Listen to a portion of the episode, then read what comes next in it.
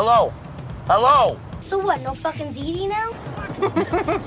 Don't make me laugh.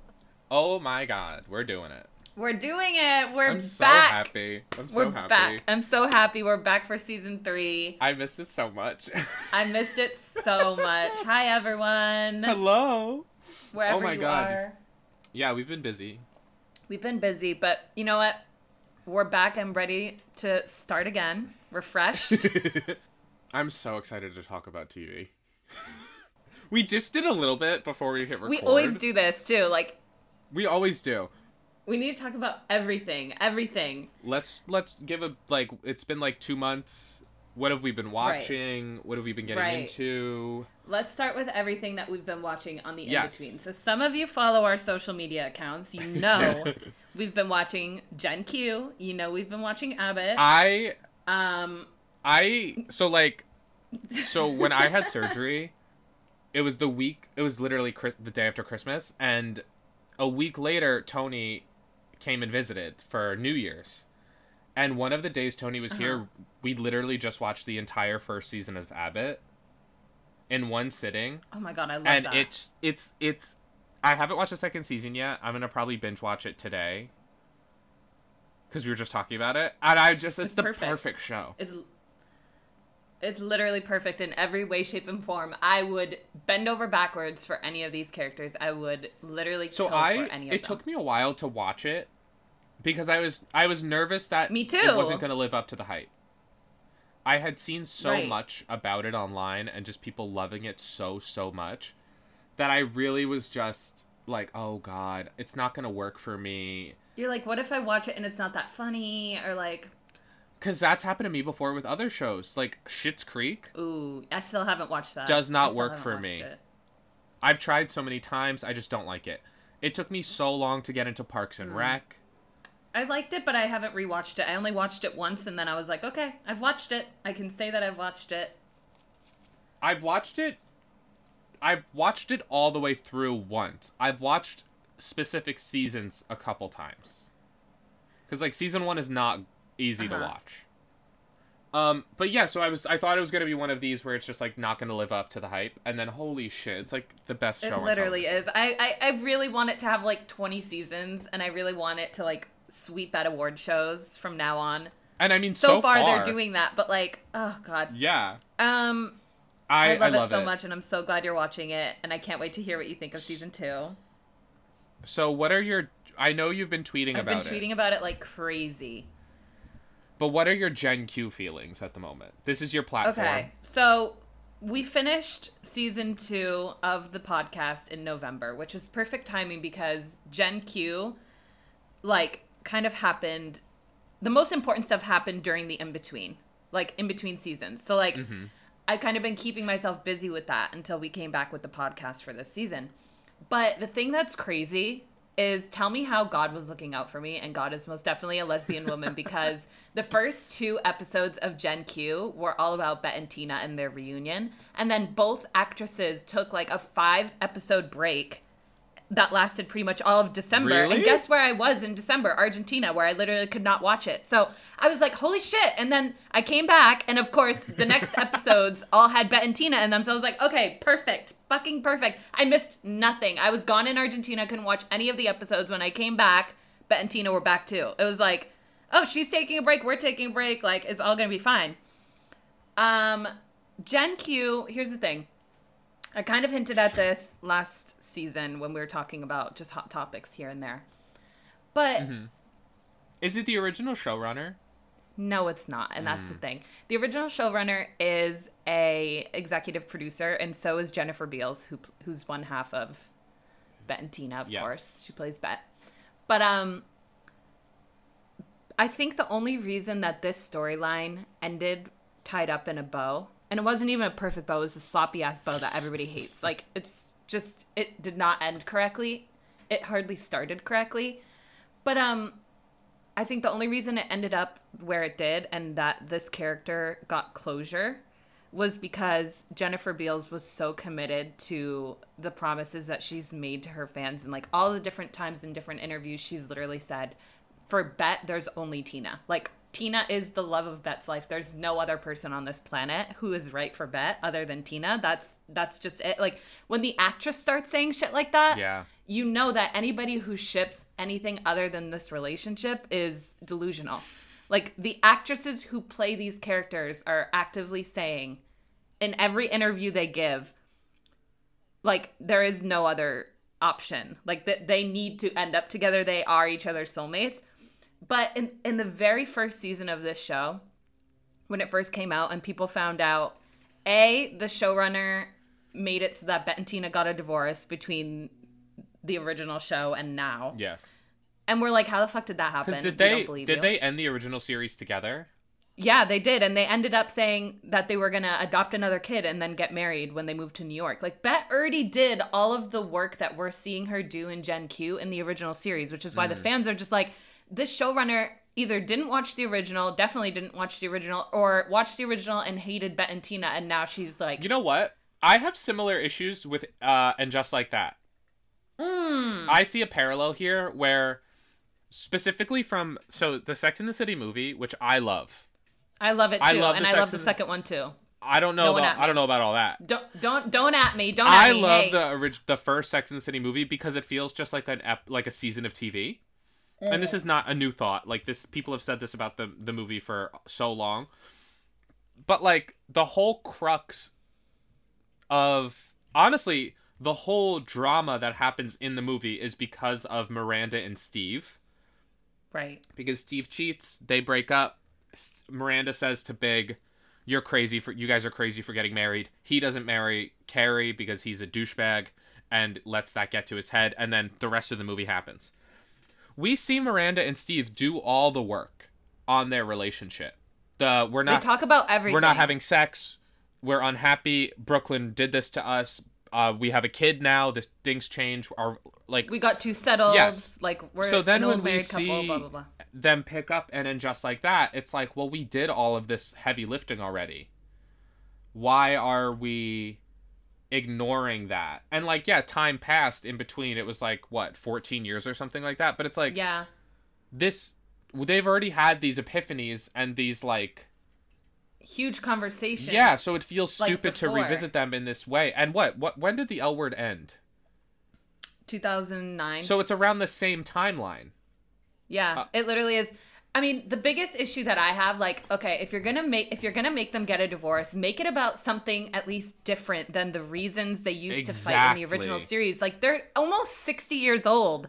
These people are reaching self actualization. They're not having grand epiphanies at the fucking ripe, ripe ages of like 58 And, and, I feel the same way about Miranda. If you're gonna make Miranda gay, you need to give me a better reason than Yeah, this. you need to like give us the fucking backstory. Was she gay this whole time and she was in the closet? And show us some flashbacks. Show it. Go, t- make her go to therapy. Like, And it's also, like, I'm all for. I'm all for a chaotic storyline. Like I understand And a that chaotic coming coming out out. is like Later yeah, in life a chaotic coming out. coming out is very real, and I love that aspect of it where it it's not linear, it's not perfect. She did fuck up when she came out, and like her her she did not nail the landing, but I think the reasons that we were given and the conversations that were had around it were lackluster. They were Exactly. insufficient. It didn't feel genuine to the character, exactly. That's the exact and it didn't feel like it. Yep. yeah. It just feels it felt, and I'm speaking for just and just like that because I don't have any relationship with L Word or Gen Q. Eventually, I'm gonna watch the L Word and we're gonna do it on the show, obviously. Right. But like, yeah, for for Miranda, it feels just really disingenuine to have this kind of out of nowhere epiphany and affair. Considering the bulk of the last time we saw her, her storyline was about an affair with that her husband had, exactly. and not even just an affair, just a one night stand, and she couldn't even forgive that. So it's like you're having a literal affair, I and you're expecting all this grace. I don't know. I have issues with it just like that. I cannot fucking wait for the second season. I can't wait for the second season. Like the I have pictures issues of with Carrie it, and Aidan.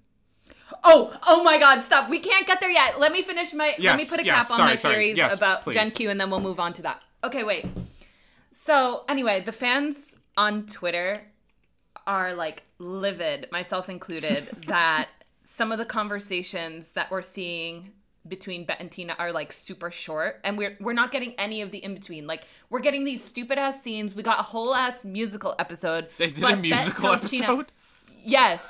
And they're doing they're doing a ton of stunt casting. They had G Flip and Chrishell from Selling I Sunset saw on that clip season. on- uh, They had Kehlani, they had Fletcher. Like, okay, we get it. Kehlani, I like. I, no, I like all of them, but I'm just saying, like, it's stunt casting at its finest. They're bringing back characters who died in the original series as ghosts. Like, you know, when a Oh show starts doing God. that. Yeah, Grey's is doing that now. Grace is doing that, Grey's and it's like, has been honey, doing that since like wrap season eight. So it's like, wrap it up, honey. I, the G Flip and Chriselle of it all, but they're so hot. they're so hot. But I saw that clip and I was like, I don't, I don't even watch this, and this feels insane. it was just a crazy, crazy time. And like Bette tells Tina, Oh, I reunited with my mom, who, by the way, she spends the entire first like three seasons of the original talking about her abandonment issues and how her mom left her and all she had was her dad and her and her half sister Kit. And it just feels very just like unsatisfying that we know this huge piece of history for this character and then they just use a throwaway line to explain how she did all of this work and growth they do a time flash forward Th- there's like a time jump like I hate that. between when Bette and Tina have this huge fight, and Tina's like, Are you still in love with me? Yes or no? And Bette's like, Yes. And Tina's like, That's not how you fucking love someone. You suck at it, and leaves. And then it says one year later, and they meet up with each other, and then they have this heart to heart, and Tina's like, So tell me everything. And she's like, Well, I found my mom, and I went to the silent retreat, and I thought about who did it, who taught me how to love, and it was my mom. And then I found her, and then she was like, I- like I told her the whole story about us and I told her about Angie and then Tina's like, "Wow, you've really grown." And then obviously they make out and they have sex, but like I we should have seen those fucking scenes of Bette at the fucking silent retreat and Bette talking to her mom and getting that closure. Like that's the most important thing we could have ever seen, but no, instead we got a total of three fucking episodes with these two characters who are like literally the center of the show and the only Yeah. reason most people watch. The ratings took a huge dip. Every time they were not in an episode, the ratings were like 3.5, 2.9. Yeah, I mean they're like, the they're the conflict. Everybody is watching for these two characters and they know that. So tell me why they were only in 3 episodes and part of me is like I think that the actresses are so annoyed with the showrunner that they were like Let's just we need need, this to be tied up in a- it. yeah, they're like, we need this tied up in a bow. We don't care how it happens, but they need to end up together and figure it the fuck out in three episodes because I'm, I can't do this anymore.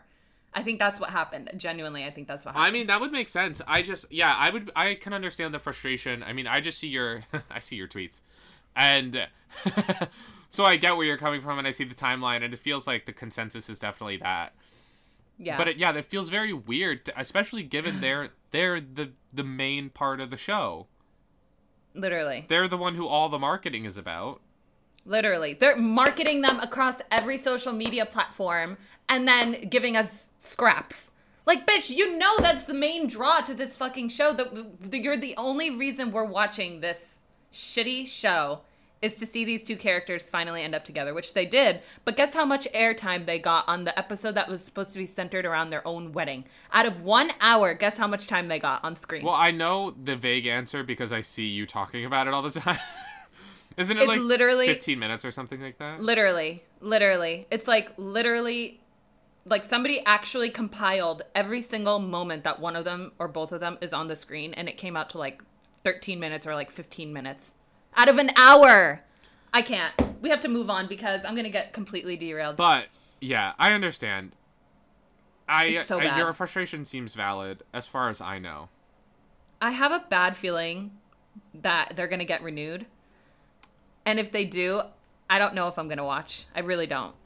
I can't imagine Like- they're gonna get renewed. I think they are because they left off so many of these storylines on a major cliffhanger, and there are a lot of powerful people involved in the production of the show at Showtime. Like, Jennifer Beals is an executive producer, Ilene is an executive producer, Leisha is a director for at least one of the episodes this season, Kate was a director for one of the season for one of the episodes this season. Like, all of the main cast is like heavily involved. So I think that if there were gonna be a fourth season, they would have something to do Well, you with have to watch that it. happen. I, I might have You're to. gonna. Don't play games, Okay. bitch. Don't. Okay. I honestly though, but if Bette and Tina aren't on it, why am I even watching? Well, they're probably Uh, going to be on it. I don't know. She Jennifer Beals said that she wanted to take a step back so she can make room for other stories, is what she said. but I Not a good sign. I- not a good sign in the slightest. Um, Um, she's like, I do not want to be associated She's with like, this, this anymore. sucks. you guys suck. And and the thing is, she privated her Twitter and isn't accepting new follow requests, and only logged she she logged on, posted like a screenshot. Are we following Of- it? We are following it. I followed it on like day one when we No, I, created the I account. was gonna. I was gonna say. You, I'm assuming. We are following it. I have the inside scoop. Some people have been posting screenshots of them tr- requesting to follow her, and they still have not gotten approved, and it's been like a week. Damn. Um, she literally takes these social media breaks for like months at a time, and then pops back on and posts a selfie, and everybody freaks out.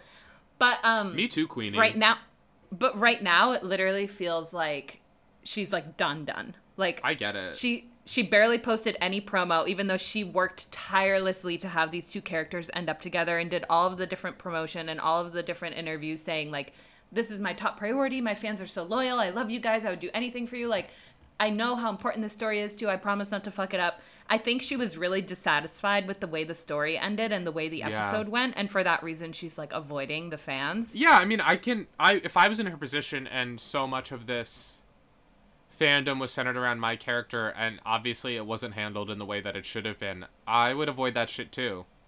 yeah I don't want to be the center of that ire.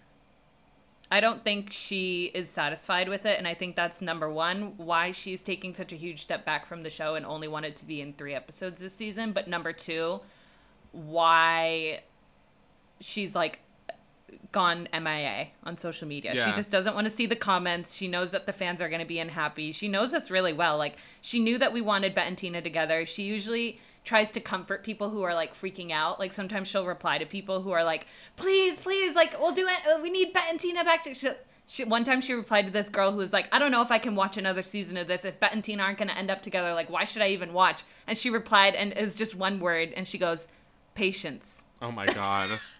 I oh my, I literally died. oh my god. You people are crazy. No, we are But fully um, delusional. to hop over to another reboot revival, Yes. I'm so excited for And Just Like That season two.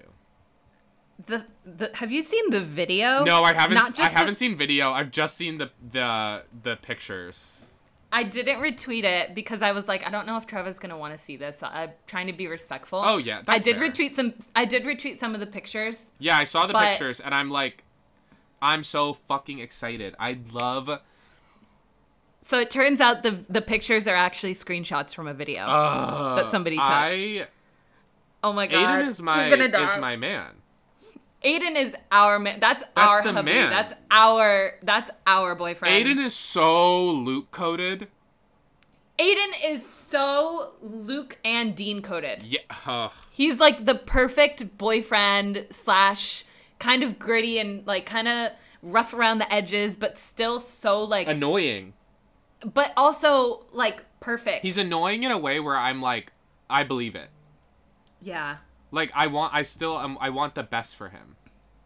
Aidan forcing Carrie to quit smoking is very much Luke being obsessed with health and trying to stop Lorelai from consuming too much caffeine. Hundred percent. But Aidan making that chair for Carrie Oh. is very Dean restoring that car for Rory for her Yeah. 16th birthday coded. Yeah. Yeah. Oh my god, stop. I love it. Okay, we. Is there anything else that you've watched that you want to talk about? Any movies Yes. or anything like that? I'm not going to talk about movies. We do need to talk about Love is Blind really quickly. Which I've never watched. what the fuck? I've never watched I told an you episode. to watch it. Never watched an ah, episode. Oh my god. Okay, season three of Love is Blind. I'll just quickly say this. There's this girl on season three who looks exactly like Annabella Sciorra, which is the actress who plays Gloria on The Sopranos. now tell me why I'm kind of obsessed with this girl Because she's from hot? this reality show because she looks just like this. That's why you answered your own question. Okay. What's her name? Her name is Zanab. Okay. G A N A B. Oh yeah. Oh my god. Oh my god, looks exactly like her, right? Yeah, she's hot. Um, we also need to quickly talk about. I'm scrolling through. Dead to Me ended. Yes. Um, I d- still have not watched it. I haven't watched that show. My friend, you are missing out on some I know. critical pieces of television. I know I'm gonna love it. It's like I just have a hard time. Christina time. Applegate is so good in it. She is, and my girl Linda Cardellini, I who I love. Linda. I just we am love like, Linda. I mean, I didn't watch Abbott until the whole season was done. I know. I look. I'm not. I'm not one of those people who's gonna force you to watch it because I hate when people do that to me. But there are a lot of things saying- that I'm missing out on that I know I would love. Just, but I'm Yeah. just being a baby about. Okay, well you'll get there. yeah, I believe I it. think I'm gonna watch Abbott. I'm gonna watch the second season because I'm very excited for it. Okay. Uh, I need to start. I'm two episodes. Well, The Last of Us premiered, and I want to watch that. okay. But the third episode premieres tonight, so I might try and watch the first two before that comes out Okay. because it seems just inc- it seems like just so fucking good. Oh, oh my god. Wait, how could I fucking forget this? What? We need to talk about White Lotus really quick. Which I already know you haven't watched I'm it. sorry. I'll fine, I'll just talk about it. I'm talking to the people who are listening at this point. I know what happens. Okay. I, so I just want to say I get. I don't worry about spoiling me. Is what I'm saying. No, don't worry. No, I know you don't. I don't really give a fuck much about spoilers. I know, I know, I know. Um, I just want to say that I want Jennifer Coolidge to continue being casted in anything and everything possible. And for those of you who are calling this Jennifer Coolidge's comeback, She that never left. to come back from. She never left. You bitches are just fake. That's okay. We. Some of us have fucking been in her corner supporting her since the good old days of fucking American Show. Pie.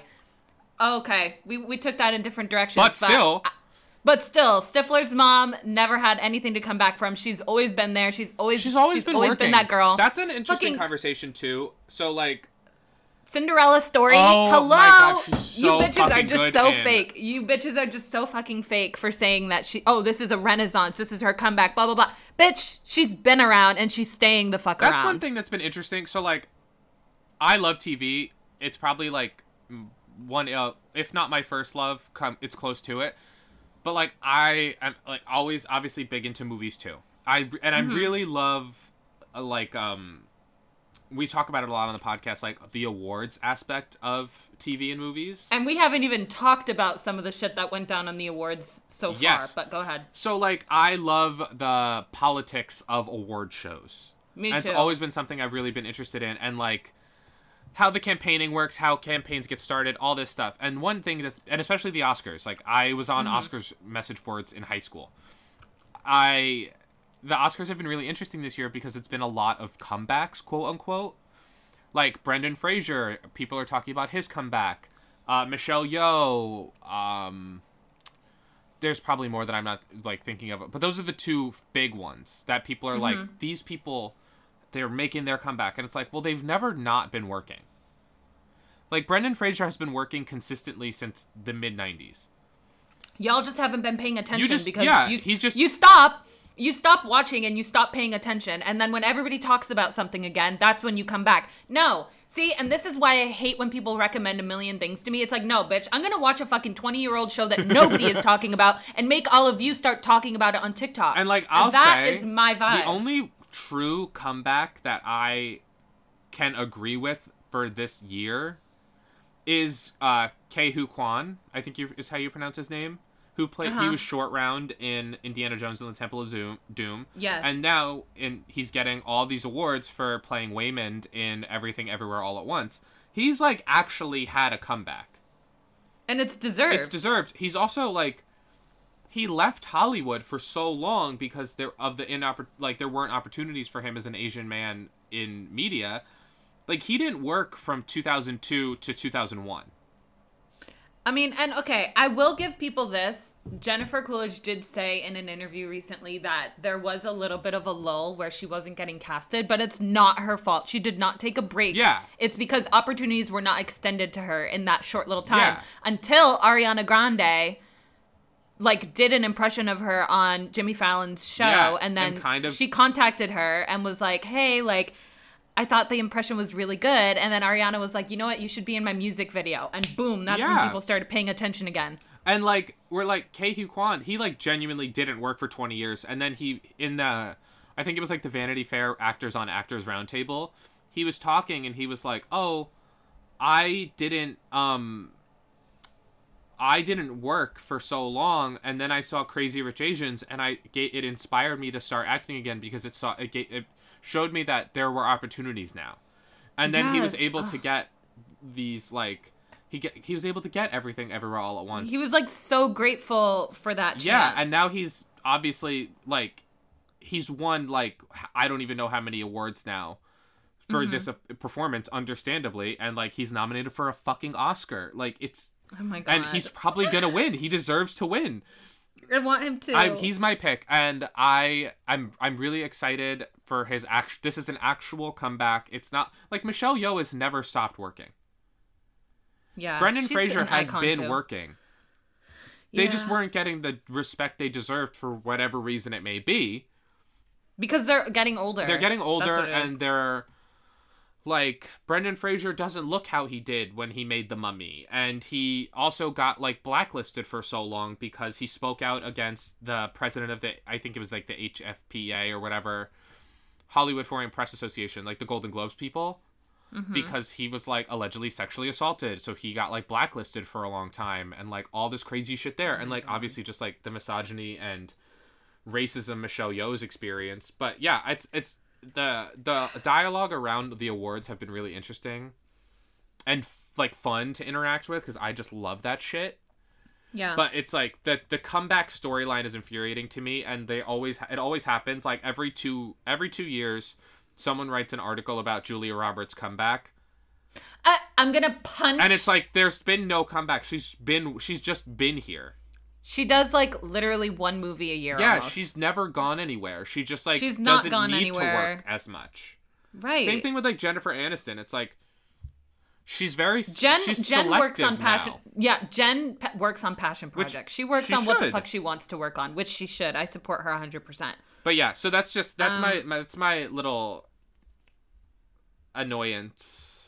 Okay, everybody, we need to tell you something. Usually, this conversation happens before we even hit record, and so y'all, if you We're not doing that anymore. Now you're gonna No, hear if it. yeah, and and now if you complain about the length of these episodes, I don't know what to tell you. Just put it on two times the speed and listen to it more quickly. We are gonna start hitting record as soon as we turn our mics on Yes. because y'all are missing out on some of the juiciest part of Yeah, our we have dynamic. like I just like I just like to chit chat. I like to chit chat too. This is a chit chat podcast. If you don't like it, get your own fucking this podcast. Is a chit chat podcast. Um, Period. and like I just yeah, I I'm really excited. I'm really excited for all the like Abbott has been sweeping the awards, under like rightfully so too. And it's been so happy. This award season has had a lot of weird shit going on, but it's also had so much like well deserved wins and well deserved love being sent the right way, and it's just been very exciting. This has been such a joyful award season. I have never been more proud to be a cable subscriber. I I have been watching and I went out to dinner with an old boss of mine on the night that the Golden Globes happened Yeah. and I was so annoyed with myself. I was like, how could I have forgotten that they were tonight? I was able to watch like half of it. And then I clicked record and I told Bernie, I'm going to record it, but I need you to watch it and text me if Abbott wins an award. So like I was like, if Abbott wins any awards or Sheryl wins or Quinta wi- wins, you need to text me ASAP. So I'm like at dinner. terror. I kept and I kept checking my phone and she was like, I'm not watching it for that. Like you can just record it. Like I'm not gonna fucking watch it. I didn't even want to watch it. I'm like, just shut up and you're watching it. She watched the entire thing and then my phone fucking blew up when they won. She was like, "Oh my god, they won! Oh my god, they're going up to the stage! Oh my god, you're not gonna believe!" Like it was so funny That's when so Sheryl. cute. It was so cute, and Sheryl Sheryl's speech was like, "Let this be a sign that God." And then Janelle's like, "Hi, mom," and like cut her off. I fucking love every speech she gives. And somebody on Twitter was like, "They're not even acting at this point; they literally are their characters." Yeah. I fucking, fucking love love, it. I love this cast so much. I would die for them. Uh, but yeah, it's just it this th- Abbott is filling that that Abbott has a fills a void very similar to uh, Gilmore Girls for me. I think so too. And It's on that same note It makes note, me happy. It makes me very happy. Even when it's it makes me like stressful or annoying or whatever, which like Abbott hasn't gotten there for me yet. no. It's just like it's just like a joy to watch. It's a joy to watch, and it's so genuinely funny. Like, Yeah. there, are laugh out loud moments. It's not like a little like, oh, or like oh No, that no, was it's, supposed like, to be funny. It's like I'm like fucking belly laugh. Yes, exactly. yeah, like belly laughing. Okay, we need to get into we need to get into Let's Gilmore get Girls. into okay, thirty minute mark. We need to jump Yes. in. All right, guys. So we are watching the pilot episode of Gilmore Girls. Season three is Gilmore Girls. So we hope baby, you're excited baby, about it. baby. This Y'all- shit is so good. We made our list of episodes, and we are so excited to jump in. And You honestly, our- oh, we only had one overlap, which is which is really impressive because we usually have one or two. We usually have two, and then we're like, okay, We'll fix. We'll, we'll work it out. But this it was like no overlap, other than one, and I was already on the fence about it. But I was like, I want to talk. wait, I was on the fence about that one too. Yeah, okay, but we'll I'm glad we I'm glad we we're gonna be talking about it. But I fucking oh I love I'm so excited. But let's talk about the pilot. Okay, let's jump in. Well, first off, before Um, we even get into the pilot, what is your like relationship with Gilmore Girls? okay, Like when did you I watch it as it aired? Did you get into it later on? Like so on and so forth. Okay. So it all started with my stepmom, believe it or not. So my stepmom started watching like when it aired. Mm-hmm. And I was kind of young. Yeah, because it, But, it like- premiered in 2000. Yeah, I don't know if I was watching actively watching every episode with her, but there was a point where she started inviting me to watch it with her, and so that would be like one of the main things that I would do when I would go to my dad's house, like divorced parents, child here. I used to go back and forth between my mom and my dad's house. And when I went to my dad's house, it was the same day of the week that Gilmore Girls would would air, and my stepmom eventually at some point started inviting me to watch it with her. And that's kind of how I got into it, honestly. Like I did start watching it at some point while it was live. We weren't watching reruns. yeah. We weren't watching on the DVDs. Like it was while it aired.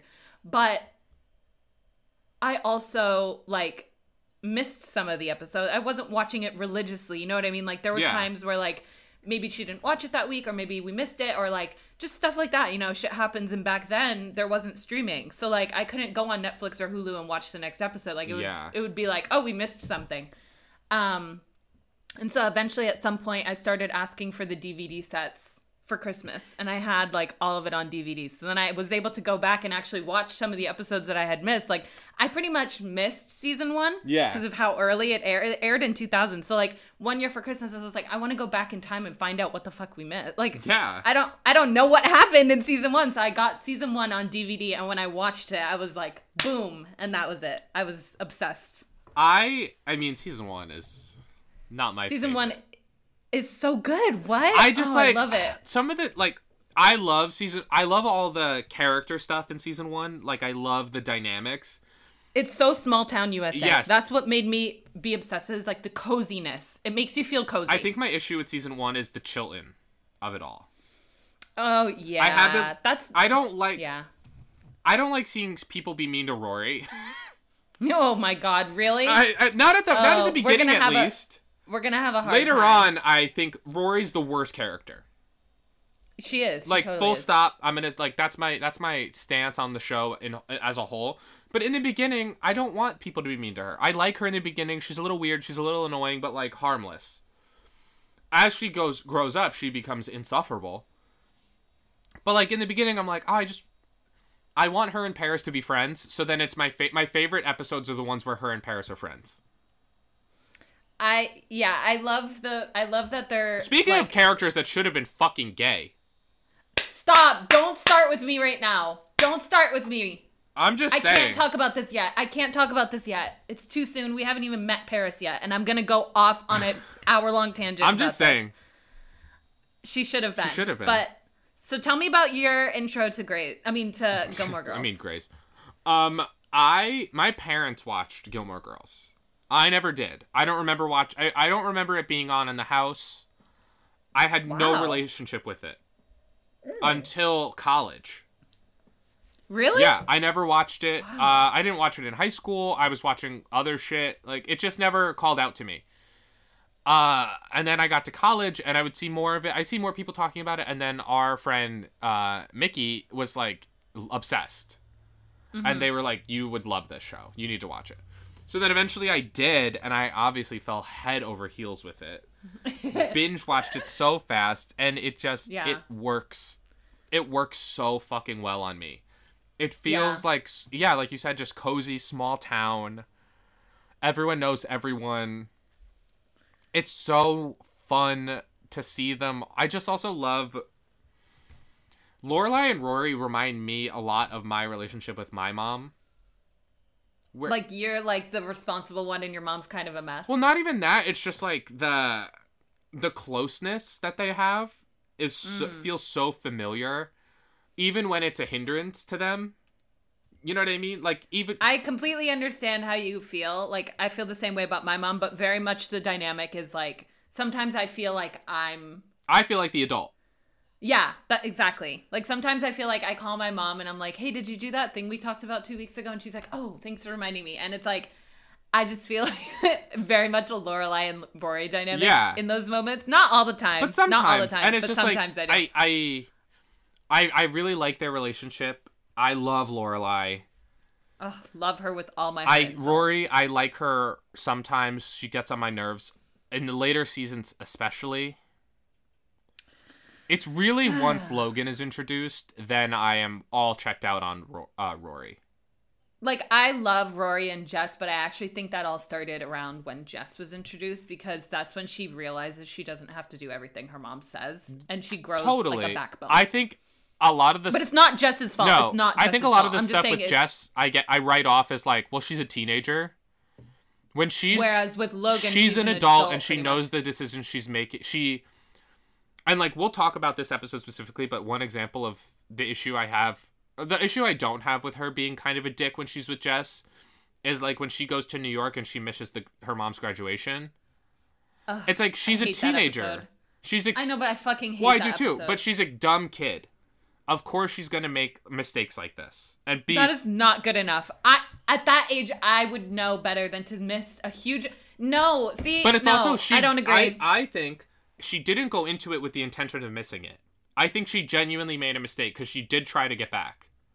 I do. I agree. It was It a wasn't mistake, her- but she never should have gone to. For, to of course, but a dumb mistake a kid would make of just like I, I'll have enough time. I'll be able to eat, have my cake and eat it too. yeah, She learns the Yeah. lesson that that's not true. So I give. but it's not okay. It's not okay. It's- I cut her some slack though because she was a kid at that point. It's like this is your first time fucking up in that way.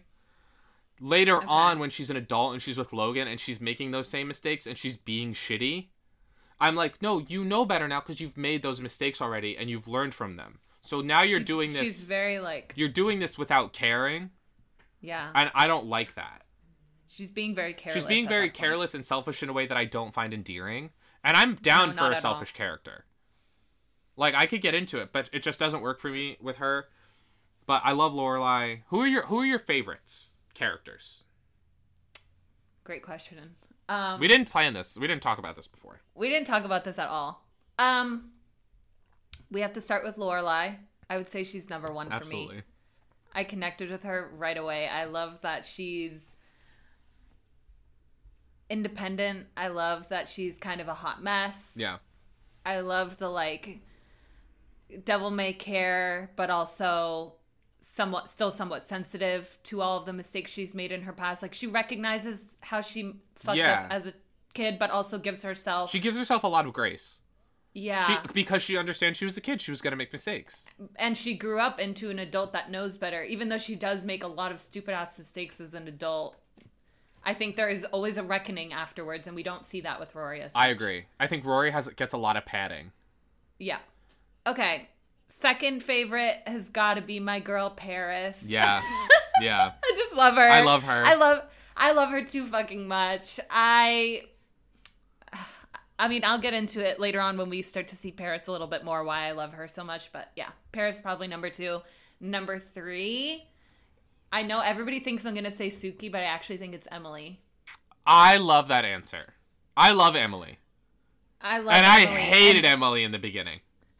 I think everybody did because we were You're made to see to. her through. We saw her through Lorelai's eyes, and we saw a very antagonistic Yes. Emily. But then we get to know her and we develop our own opinions and we see scenes where she does stuff and she, she does stuff that isn't influenced by Lorelai or that Lorelai has no effect on or has no visibility into and we say, "Oh, wow." the more we see Emily's agency, the more you like her. Yes, and not just agency but also I think Intention? I think so. I have a note about this. Okay. When, when in the scene that we're gonna see Emily in this episode, I have a I have a note about how I feel about that whole relationship and how we are forced to see Emily as like one thing versus another. Yeah, I mean, at the beginning, she's our villain. she is, but I felt like it was all so like overdone and it Yeah. felt very irrational. Like. I, I mean, again, I, I'm going to talk about this a little bit more, but like, I think that I would say in this first episode, Richard is more antagonistic than Emily. I just feel like we aren't Lorelai, so we don't know what it's like to have her childhood and parents. But also, like, it's fine if you want to turn your back on generational wealth and like make it about that. But you don't have to like excommunicate your parents. And also, I don't feel like they're that bad of people. Like, Yeah. I see them in this episode, and I'm just like, okay, They're this is a caring mom who's. I see, yeah, exactly. Like they have the whole like golden ring thing going. Okay, fine, but I just see Emily and Richard, and I'm just like, this is a a mother who is heartbroken by the way her daughter has turned her back on her and is holding a grudge and like there's a lot of resentment between these two characters you can Yeah. feel it immediately in episode 1 the dad is just like this bumbling doesn't really express Isn't really interjecting unless it's to be kind of rude. Uh-huh Oh, we'll get and we'll get there. We'll talk about it We'll- we'll throughout the there, episode. yeah. But yeah, I I I love Emily. There are so many there's so many iconic moments with Emily, and she just I would say she some probably of my favorite has some of my favorite she maybe has like the most growth.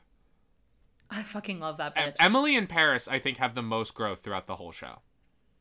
i think so too and the character that has the least growth is probably Rory, followed by Lane. I think Lane's growth went in the opposite direction. Yeah, we The also just she- Lane just kind of disappears at a certain point. I feel bad though because I don't think it's Lane actually. I think the writers fucked her up in the season where she got knocked up and got married. Oh, I think I hate that it they was, did that. It was a very rude way of saying if you end up yeah. staying in your hometown. No, it was like a rude way of saying like Rory versus Lane. Rory went to college and got the Ivy League education and she's doing things and she's going to work for the Obama administration.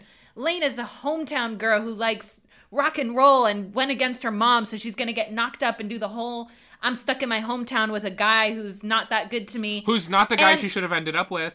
not the guy she should have ended up with. It should have been Dave Rygalski. I and Dave Rygalski, sleeper hit, best guy in the show.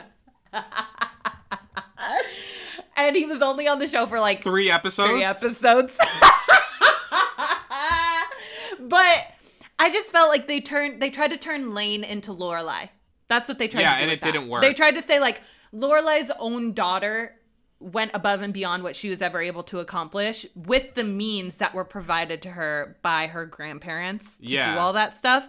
But Lane never got any of those opportunities, and so she ended up just like Lorelai. It's so fucked up that the OC took Dave Rygalski from us. Oh my Because that's why he I- was written off. Because he got. I know. It's so Yeah, fucked up. It is very fucked up. All right, let's jump in. Yes, let's get jump into in. it. You need to tell me. Oh, wait, oh wait, you need mine, to tell me mine, your mine, favorite characters. Okay. In no particular order. Wait, why? Because it's hard. it It's so hard. please? Okay, I'll put it in. No, order. just I'll please do it in I'll, I'll do my best. I'll do my best. I think number one is Paris. Wow. I love her. I love her. Nobody makes me laugh harder. Nobody, I think, has more growth. I'm like, I'm so interested in her as like a uh, a foil to Rory. You can't have Rory without a Paris, and I think it's like Rory being so fucking annoying towards the end of the show makes Paris so much better I love Paris. I love her so much. because she's just like she knows Rory's being an idiot.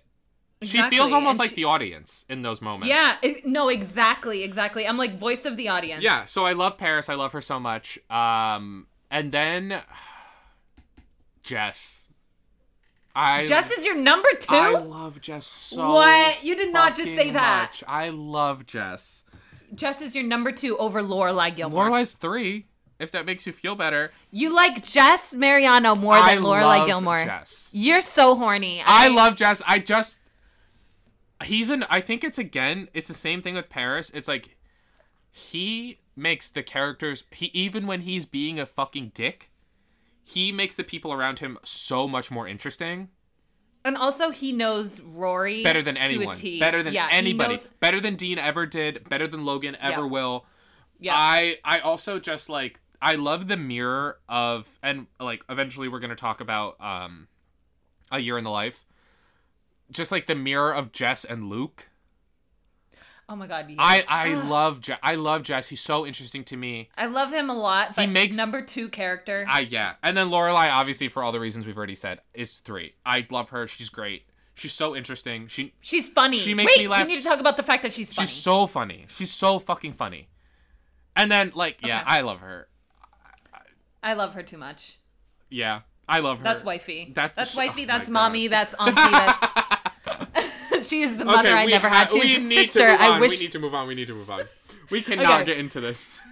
okay, to be honest, we do need to talk about one more thing, which is I can't believe that I'm watching this again after I just binge watched it last I year. know. And the fact that rewatching this show is what actually kicked off our podcast because Yeah. while I was rewatching it last year by myself is what made me be like, I should probably start a separate Instagram for all my TV. And then I was posting. like, let me hop on this.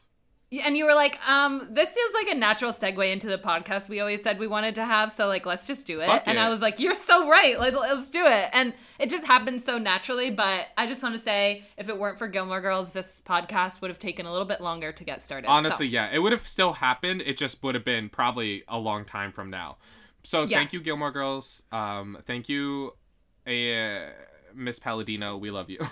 we love you. We love you, Miss Palladino. Okay. We open on there she goes. Now, the needle drops are been so good in this episode. There really are some great needle drops in this episode, but could we talk about how this opening was literally flawless? Like Flawless. sets it up right away the setting of like small town America. We see the American flag, we see the small like Stars Hollow founded in Ah. 1776. We're like, okay, we know it's New England, we know it's United States, we know that girl Everything in is coat. so easy. Out of we the gate. know we know where we are, we know what is going on here. We know where we are and we love it here and we want to go there. Like my favorite thing is just like I have never wanted to live in a fictional town more than I want. Same. To live in Stars I want to be in Stars Hollow so fucking bad.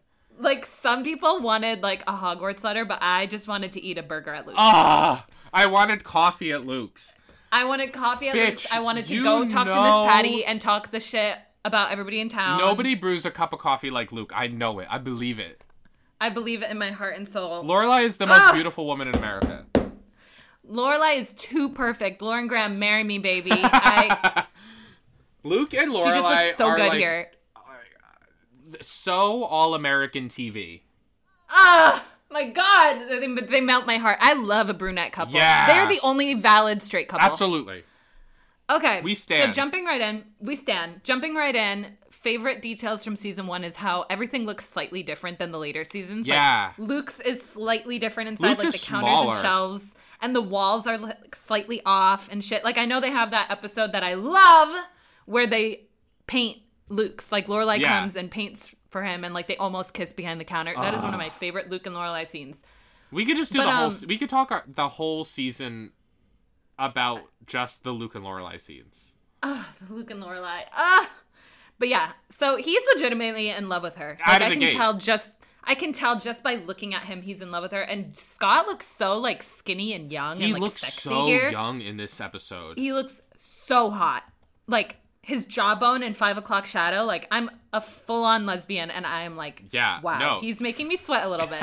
he looks hot here. The backwards baseball cap of it all. Oh, it it works so I- fucking well. He's so Right. hot in this first episode.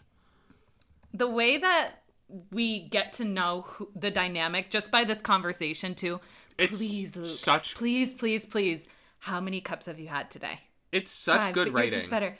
It's perfect. Like we understand he would do anything for her, even if he knows it's against his better judgment. Like, I'm reading way too much into this. It's just cup of coffee, But it's at also the same like time, it's perfect character real. writing. It's perfect character writing because we know that she relies on him so much. Just from this one conversation, like she goes to him. It's also like, baby, this episode is written by fucking Amy Sherman Palladino. Okay, I'm Yeah. reading into it, and I know I'm right. Yeah, we are right because this is episode one, and these characters don't end up together until season four, but they set it the fuck up in episode one already. It's so uh, well. It sets up so well. It's just like their dynamic. It's so easy. Oh, I fucking I love them together. Me too. So then this guy comes up to her and like, okay, he might not know who Jack Kerouac is, but he owns the Evermore Shacket, so he's elite.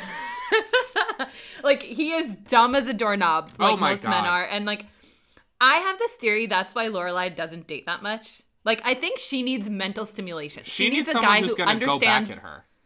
She needs somebody who understands her references and is able to have that like repartee with her. Like she needs that that back and forth that she has with Luke and he like meets her where she's at and I think that most guys can't do it because they're just so average and like Lame. boring. And sh that's why she has no interest in this guy. He might be cute, he might not be cute. Like It's- she just doesn't yeah. care. He's boring. He's not Luke. He's just boring. Yeah, he's not Luke. He's so not. he's not. So then Rory walks in and she's like in a crabby mood. She looks cute.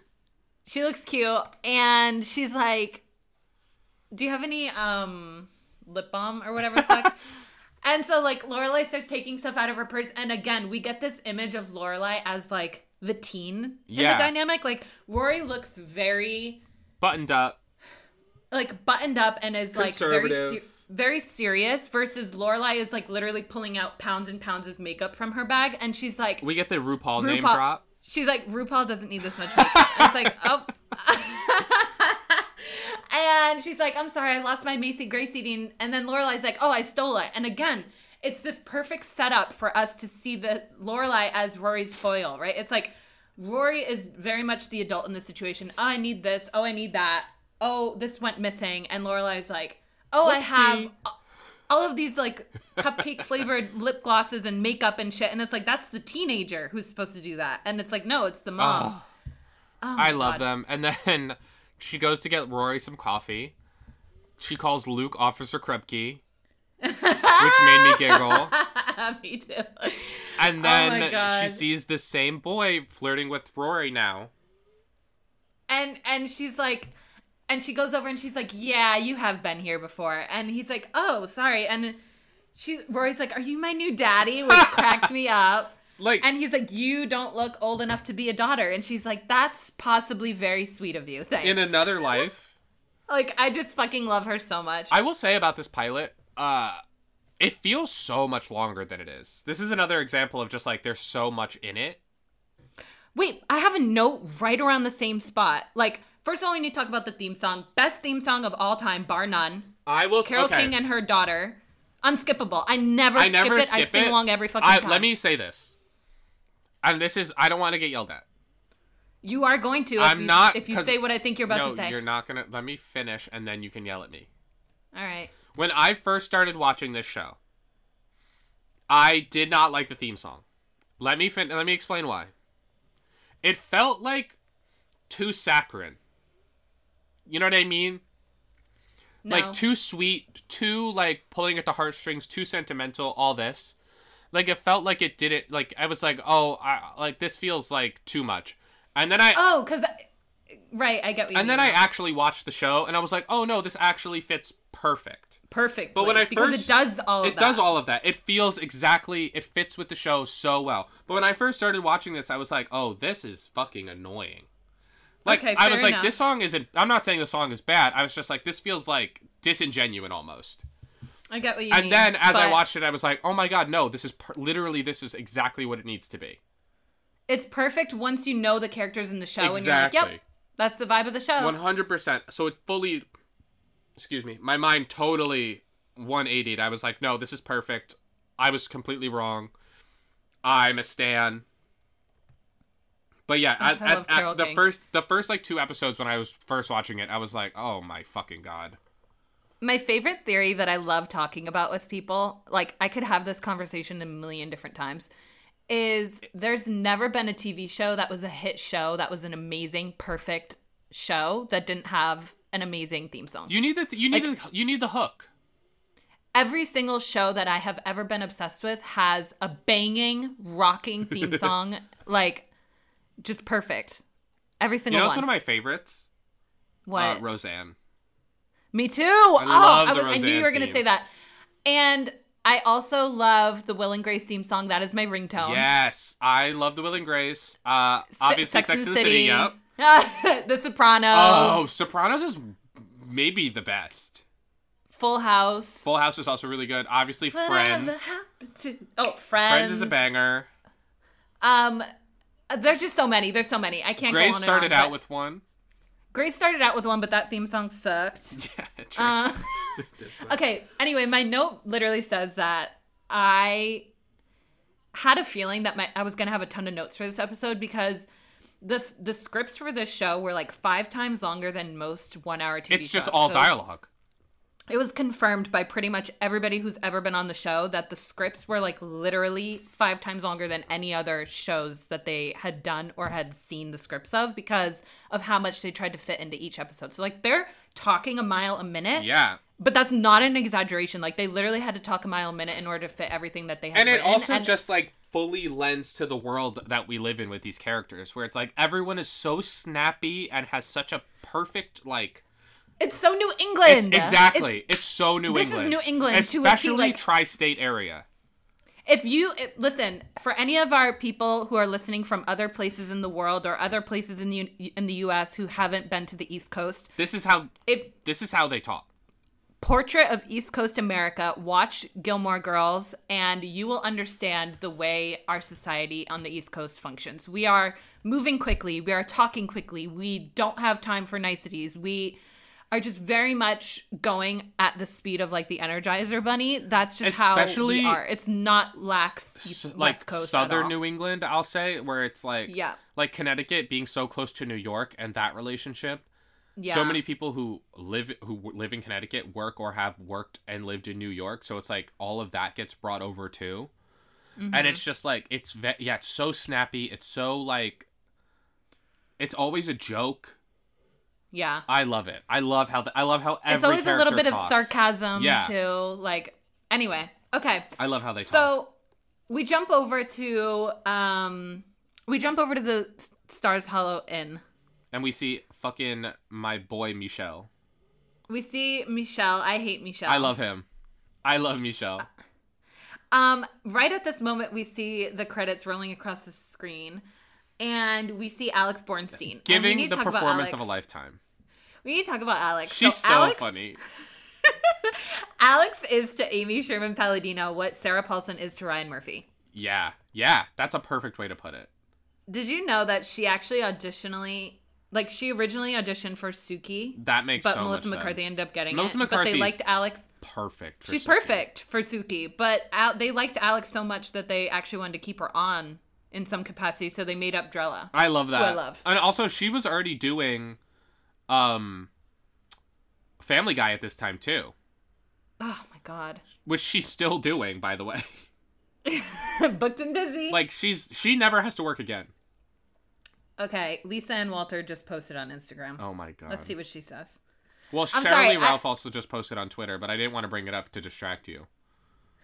Why I get Justin? Oh my god. We need to. We can't do this right now. Okay, I'm sorry. um, I love her because she's so funny. She's like, um, if you want somebody to be nice to the guests, get a harmonica player or some guy who whistles through his nose. And also, like, she's so fucking funny. She's, so, so good at Mad. TV. Oh my god, how is she so funny? I don't know. Like- she's like, I would kill to see her and Julia Louis Dreyfus in a movie together. oh my god, that would be such a good. Just like two fucking. I want them to play How sisters. did you even think of my that? How mind? did My, you even the get mind of a master. how did you Like we need them that? as sisters in something together. Like We a, need them as sisters or next door neighbors. yeah, like some sort of girls trip, bad moms type movie where they're just like reading each other the whole time. Right. And Julia is the mom who's like always trying to be put together, Yeah. and Alex is the shit show. Oh, that would be fun. Oh, it would be so fun. Let's write All it. right, let's write it. Um, Michelle has his single funny line in the entire series happens in this Is it episode. when- The only time, the only time he's ever funny in the entire series. He's on the phone and he's like, "No, I'm sorry, we're completely booked. Just please, we're fully booked. Pick another weekend, any weekend. Okay, great." No, I'm sorry, we're completely booked. It made me laugh too when he was like, "Okay, let me check. I'll put you on hold," and then he just puts it down, sits there for two Oh, I seconds. loved that. I love that Because, baby, too, that's yeah. me. I That's me that. doing Yeah. customer service over the phone at work. I don't like Michelle, but that was funny. I like Michelle. That's fine. I just don't. I and Obsessed with okay, so Rory, sweater. Rory comes in, love her sweater, but Lorelai's quote could literally be a direct quote from my mom. Like, why do moms hate it when daughters wear oversized sweaters? But then my they mom get mad when they're so when they when they're like wearing something skin tight. Yeah, too. Like, okay, what do you want? Just tell me how you want me to dress. I'd wear something oversized. You hate it. I wear something skin tight. You hate it. Let's pick like, a lane. let's pick a lane, please. Um, Rory is a brat. I hate the whole thing with the French paper. Lorelai's like, See, I think you're it's gonna funny. proofread it. She's like, Michel, you're gonna proofread it. Michel's like, no. Rory's like, please pay attention to the grammar. I I'm think like, it's oh, so funny I hate because she's such a brat. I, I really can't. Okay, and then we finally get to meet Lane, who I love. I love. One of the best best friends on TV, She is one of the best friends on TV. and tr- truly gets the shaft later on. But we love her. Ugh. Um, the Woodstock '99 T-shirt has to be one of my favorite little like, like nods. Easter eggs Yeah. in this. Yeah, I loved it. My biggest claim to fame is that my mom actually attended Woodstock '99. God bless her. I'm so glad she's alive. I love her so much. Um, whatever happened to hayrides? Like Lane says that she's gonna I go on a don't hayride. I feel like we don't hear too much about hayrides. I mean, you hear about them during like Halloween, like spooky hayrides and stuff like that, but not just like a casual September hayride. Yeah, like That's oh, weird. ha- little hayride. Maybe it's a small town thing, Maybe but I don't not know. my small town. Um, Dean. See, I don't like how Dean was introduced. I, don't think Rory should have been saying a different sentence here because Dean over here sticks up your butt, and it made his heart flutter. Like, Also, I don't get. I just hate that. Dean. I I go back and forth. I just don't. I'm like, bro, you are.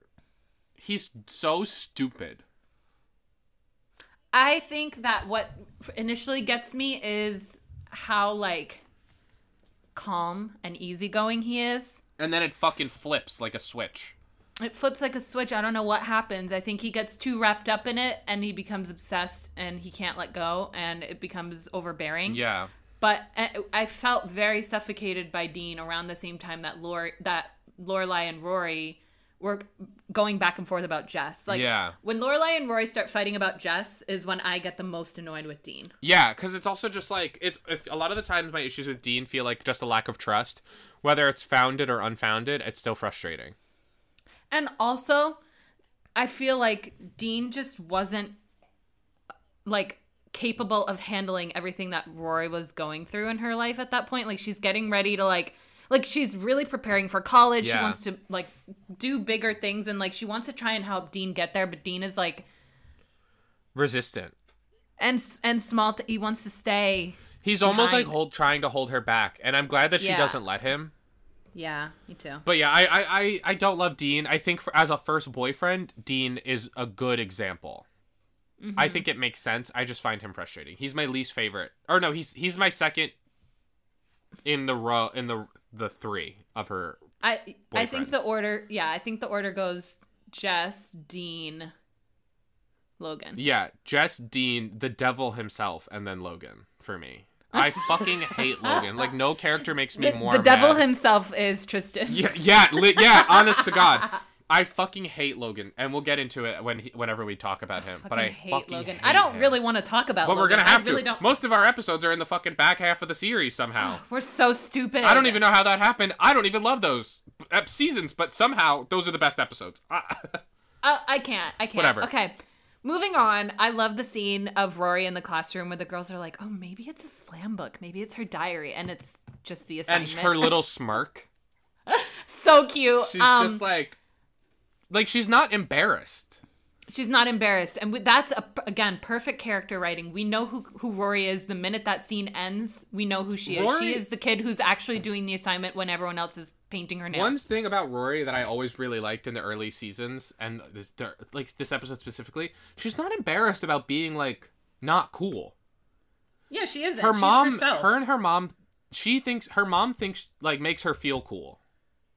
Exactly. Rory's like, I'm a smart kid. I love school. I like. I want to get my French paper double checked. I want to go to this cool private school. I'm really serious about like the things I like. I love reading, and it's never because a lot She's of these never humiliated yeah these characters in a lot of these shows, the nerds are always kind of embarrassed by the by their interests. right. And that doesn't happen with Rory. She's always like everyone around her makes her feel cool for being smart. Which is one thing I love about her and Jess.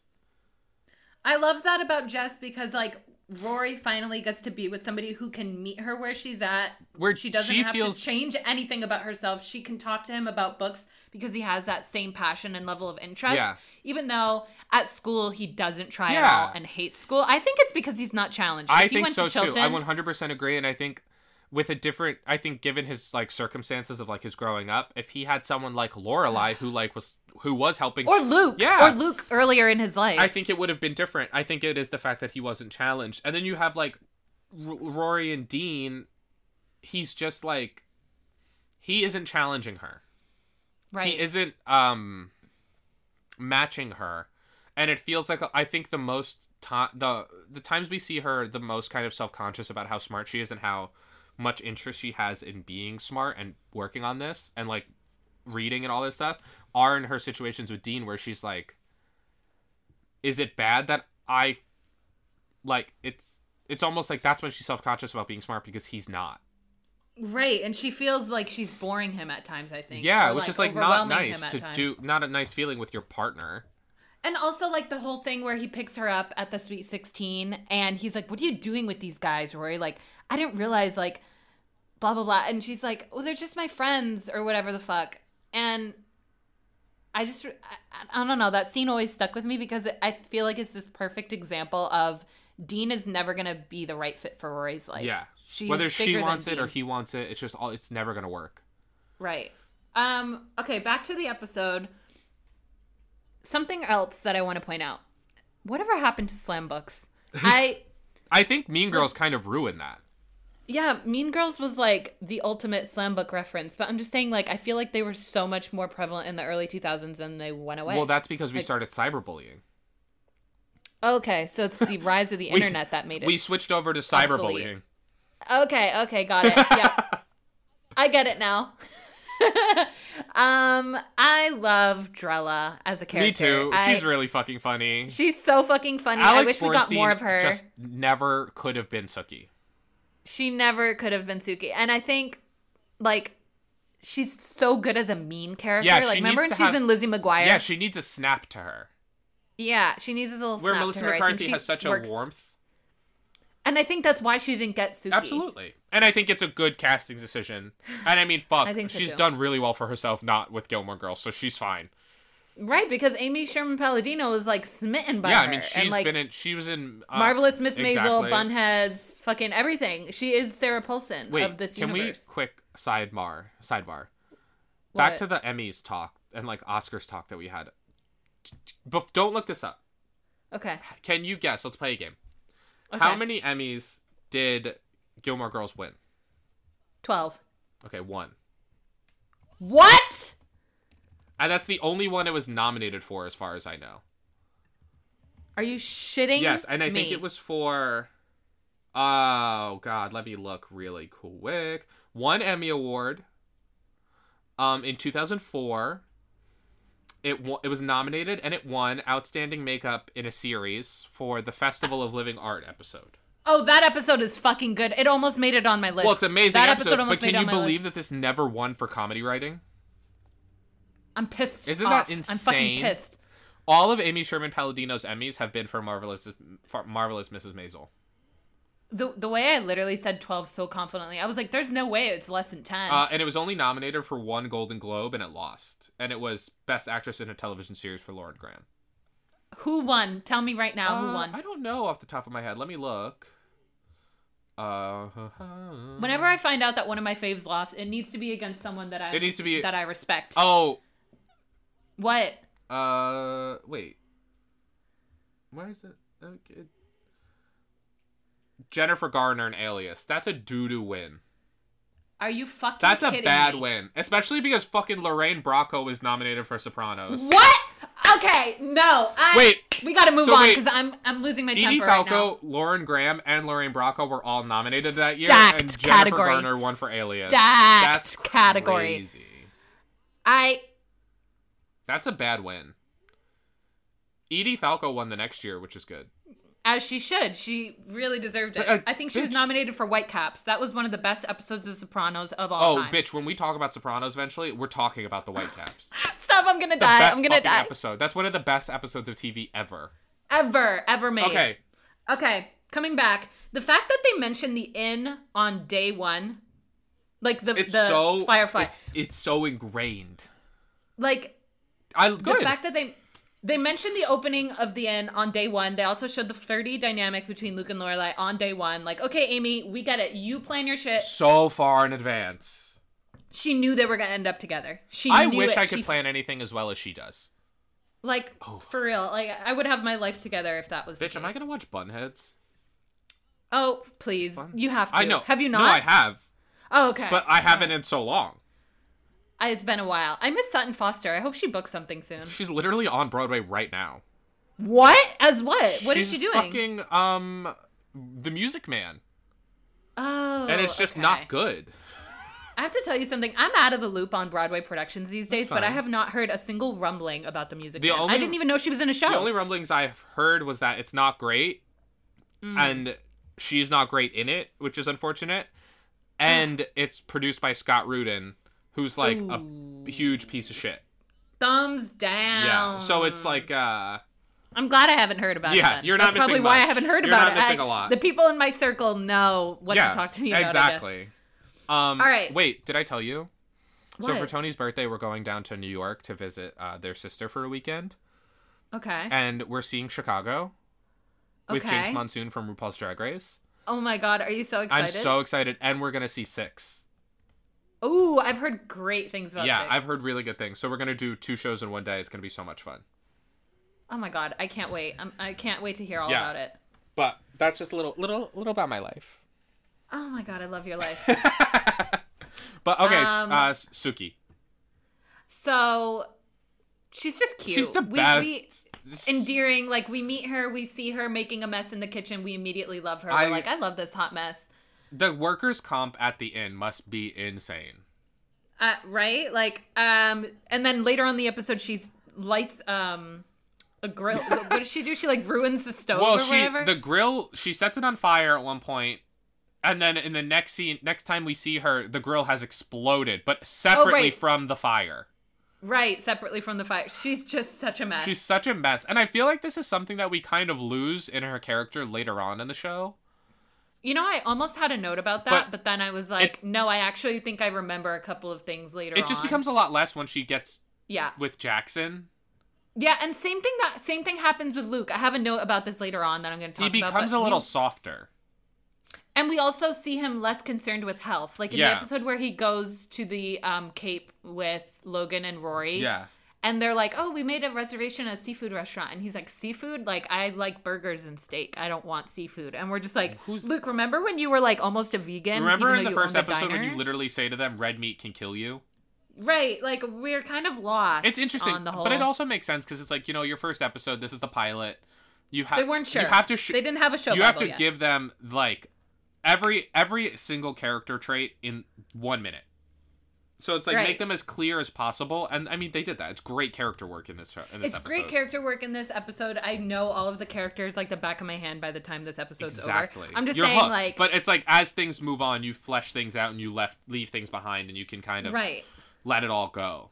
And once you've watched it enough times, those things stand out. Yeah. Like this, this is like my fifth or sixth rewatch at this Yeah, I point. think I've I'm on, watched like- it so many times, and I'm just like, This is, I think, my fifth.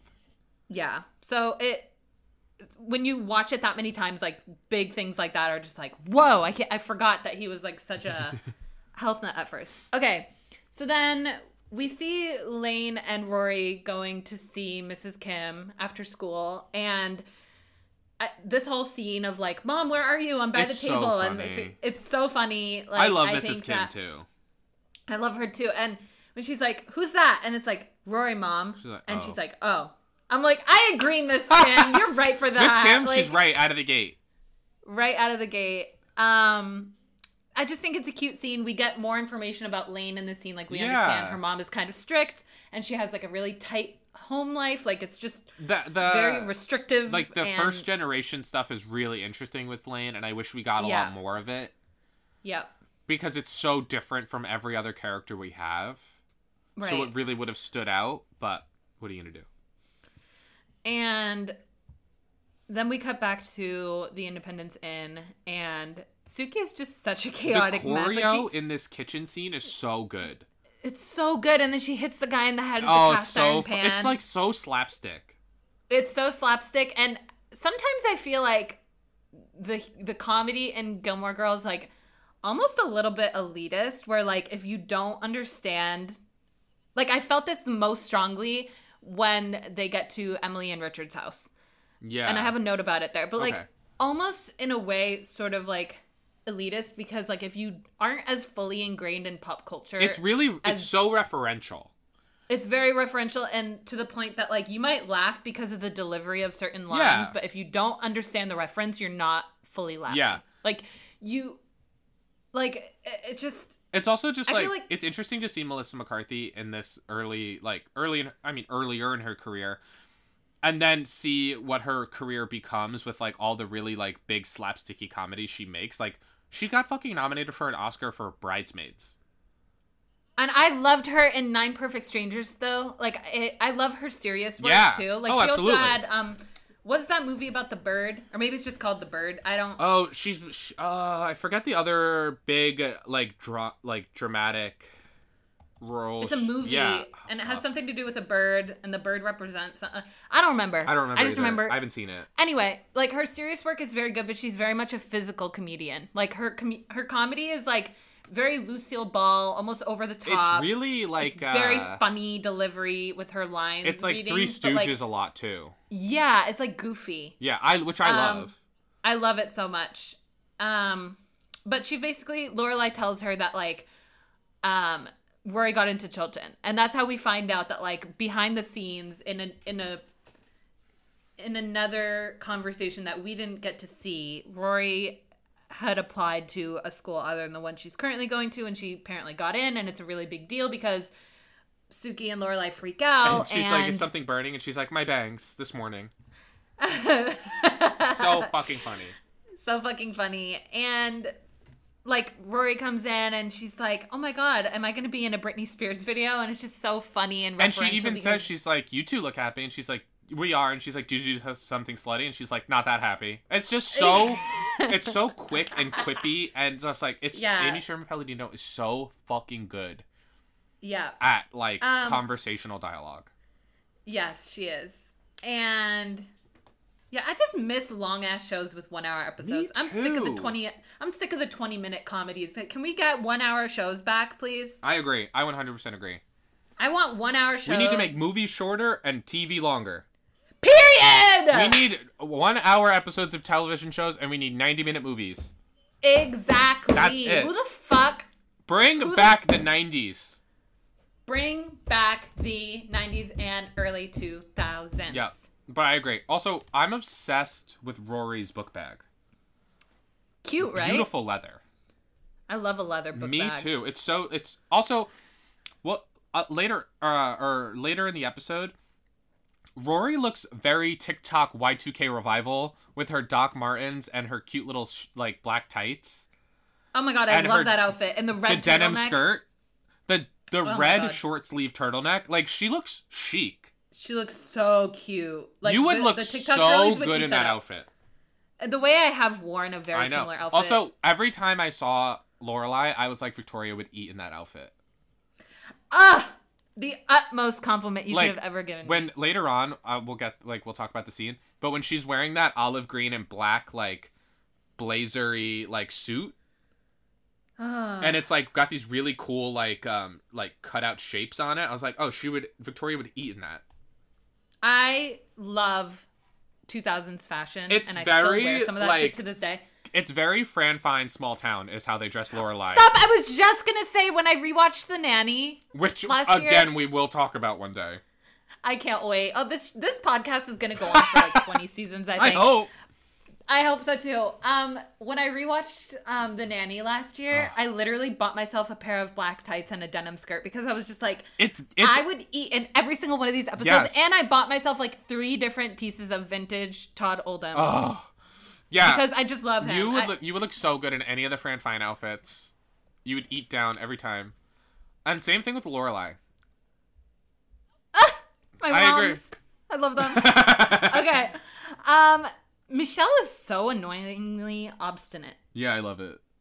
I don't get why Lorelai and Sookie want to be friends with him. Like, I love the episodes where the other guy comes when the inn catches on fire. Oh, and yeah. He's like, and Michel's like scared for his life, and he's like super jealous. I and think they like nice it. all of a sudden. I think they like Michel because yeah, he's a, they annoy he- him. He's like a douchebag and he's a brat, but he's also like French.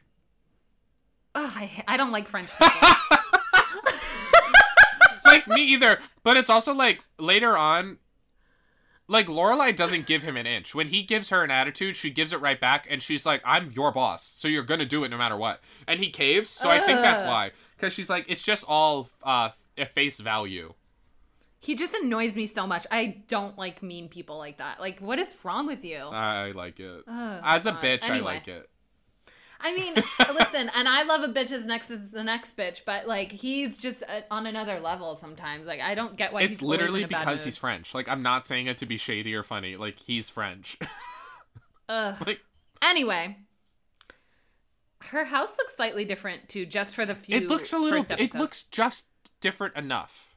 Yeah, like it's not so out of like it's not so weird. But I think it's also because house- we know it so well. Yeah, we're just like, oh, that's not where the fireplace is, and that's not Yeah. what the fireplace looks like. and that's always and- how things go. Like in the beginning. what is that shelf doing there? Um, Lorelai's just so funny on the phone with this person from the school, this administrator from the school. She's like, that doesn't give me much time to pull a bank job, And she's like, and it's like "No, a bank job is a it's a bank heist it was, or whatever." It was a joke. She's like, it, anyway. Some um, of the funniest moments are when her jokes don't land to the people she's talking to. Right, and it's almost like Amy's being like, "This is what normal people act like when I Yeah, do this." and like again, life. as someone who's pop culture obsessed, I'm sure you run into that all the time too. Because I know I do. Where I I'll do just be too. having a conversation, I'll make some stupid reference, and people won't get it, and I'm like, okay, well, let's move on. I'm not gonna yeah, explain it. no, exactly. I'm not I'm not explaining. it's not funny the- if I the- explain it. Right, and I'm not explaining this because like it's just gonna take too It's long. not. Yeah, it's just not Like, worth it. Yeah. Um, but God, it's so funny to like see that represented on a show. Yeah, it's nice, and Instead, it's like it's like a commentary of like being chronically this is online. a character. Yes, this is a character who is very much entrenched in the world of like TV shows and yeah, and like movies and all that kind of stuff and music and pop culture and like she's so contemporary. celebrity life. She's so contemporary to the point that it's ostracizing. Yeah. Like a normal person on the phone with her does not know what she's talking about. I wish we should like. Uh, if I ever do like a proper full rewatch, I'm gonna keep a tally of as all the pop culture references she makes. I've thought about that so many times. Because it's a the problem lot. is like yeah. I mean, some of it, you know, as I've gotten older and as I go through each rewatch, I understand more and more of it. Same, same. It's crazy Same to me. Like, that in happens this to me with so many TV shows. That happens to me with Friends Me too. too. I, that happens to me with friends too. But the, today there is this one reference that I, I'm sure I've caught it before, but today it just stood out to me when they leave Emily and Richard's house, and she's like, "Okay," she's like, "Just let's get through this dinner, and then you can pull you can pull a Menendez." Oh my god, I laughed out loud. I laughed out loud too, and I was just like, "Wow, that's so funny." I definitely did not know what the fuck she was talking about the first few times I watched this, and now I totally do, and it's so hilarious. But like when you watch it in the early 2000s, you don't know the fucking Menendez case. So like that was a joke for the adults who were watching. Yeah. it. kids who were watching this with their parents definitely did not. Oh, know Oh, I never. I didn't. about. I understood that when I first watched it because I mean I watched it as I was older, so I knew about the Menendez brothers and things like that. Right, like but I mean, like, those but as a kid, those- you would never Yeah. know. Most As a kid, adults wouldn't like, know at this point. Right. But Oh yeah, it's it's I Anyway. I love that type of shit. Okay, so then Sookie comes over and they're like talking about the fact that Lorelai does not have the money to send Rory to Chilton, Yeah. and she's like, "You can have anything I own," and I was just like, "Oh my god, perfect best She's just friend." immediately Sookie. like, "Take my car. What do you need?" like never change. I love you so much, and I just I, I wonder if there's this fan fiction out there of somebody writing a story about how Lorelai and Sookie even became friends. Like I would pay to read that. I it I want to know more about their friendship. I want to know everything there is to know about their friend. Like I want like a It's fifty thousand sweet. word fanfic about like how they became friends. Yeah, when like, did they meet in the timeline? when did they meet? Like what were their conversations like? Ah, I would kill to read that. The it. tiger sweater, another thing that I noted was so cute. so cute. How are there still twenty six minutes It's left so, at this it's point? like it feels like you know when we talked about Glee and it's that first episode Yes. feels so long. yes. I like even the pilot for Grey's didn't feel this long. no, the the pilot for Grey's did not feel this long, and it was the same amount of time, It's forty crazy. minutes. But yeah, this is just there's so much packed into this. Okay, so this is the point when they're talking on the porch and and um Sookie suggests that she goes to her parents. She doesn't say parents because she gets cut off, but we Yeah, know what she's talking she about. She knows. And this is the part that made me feel like it was very overdone. Like the whole I'm the rebel child who left It's home and got knocked up at 16 and I hate my parents and she really had no reason to hate them. Like it's not like they kicked her out of the house for getting knocked up. In fact, they actually wanted to provide for her Yeah. in that situation and it it rubbed her so so incorrectly that she was like no, I'm done forever and like left home. I think it's And- also like they were expecting her and Chris to get married and all this shit. Right. So she was just Yeah. like, "Well, I'm not doing that. Yeah. ca- I can't do that." So I get like she was like, "It's me or like it's me or them, and I've got to look out for me." I love the flashback episode where we where we Yes. see Chris and Lorelai talking about how they want to like run away and sleep on a bench together. I love that episode so I much, love and that flashback episodes, and I usually hate flashback episodes of shows. I usually do too, but that one is so good in particular. I I used to rewatch that scene over and over again, like when I would watch the DVDs. I would watch that Yeah. one so many times because I just felt like it was the perfect way to show us insight into like how her mind was working at that time. yeah, it's the teen like teenage Lorelai. Yes. But even so, as I've as I've continued to rewatch the show, I find myself more sympathetic towards Richard and Emily than Lorelai. because on like this side watching of the, it on as a that part of the teenager, you're like, "Yeah, fuck them," and then as you become an Yeah. adult, you're like, "Oh They're no, they're, like bad. scared." and they're like, and they love her so much too. Like it's not even like they're shitty parents They or that really they've done only anything want wrong. the best for her. literally and rory too Yeah. and it just it it's frustrating it's very frustrating to see that lorelai maybe doesn't fully understand how good she has it Yeah, In a way. Which I wish I came from money.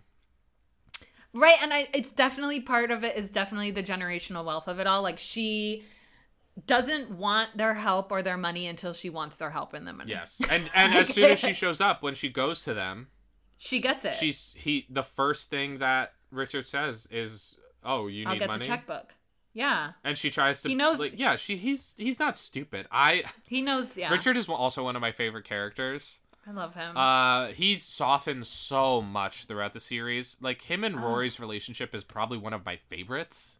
i love the episode where they go golfing I love that episode. It just is Me so too. sweet. It feels like I don't know. and he's so proud of her He's- when he's like introducing her to One his friends. of my favorite scenes in the entire show. I don't know remember exactly which episode it's in, so I don't know if we'll talk about it explicitly.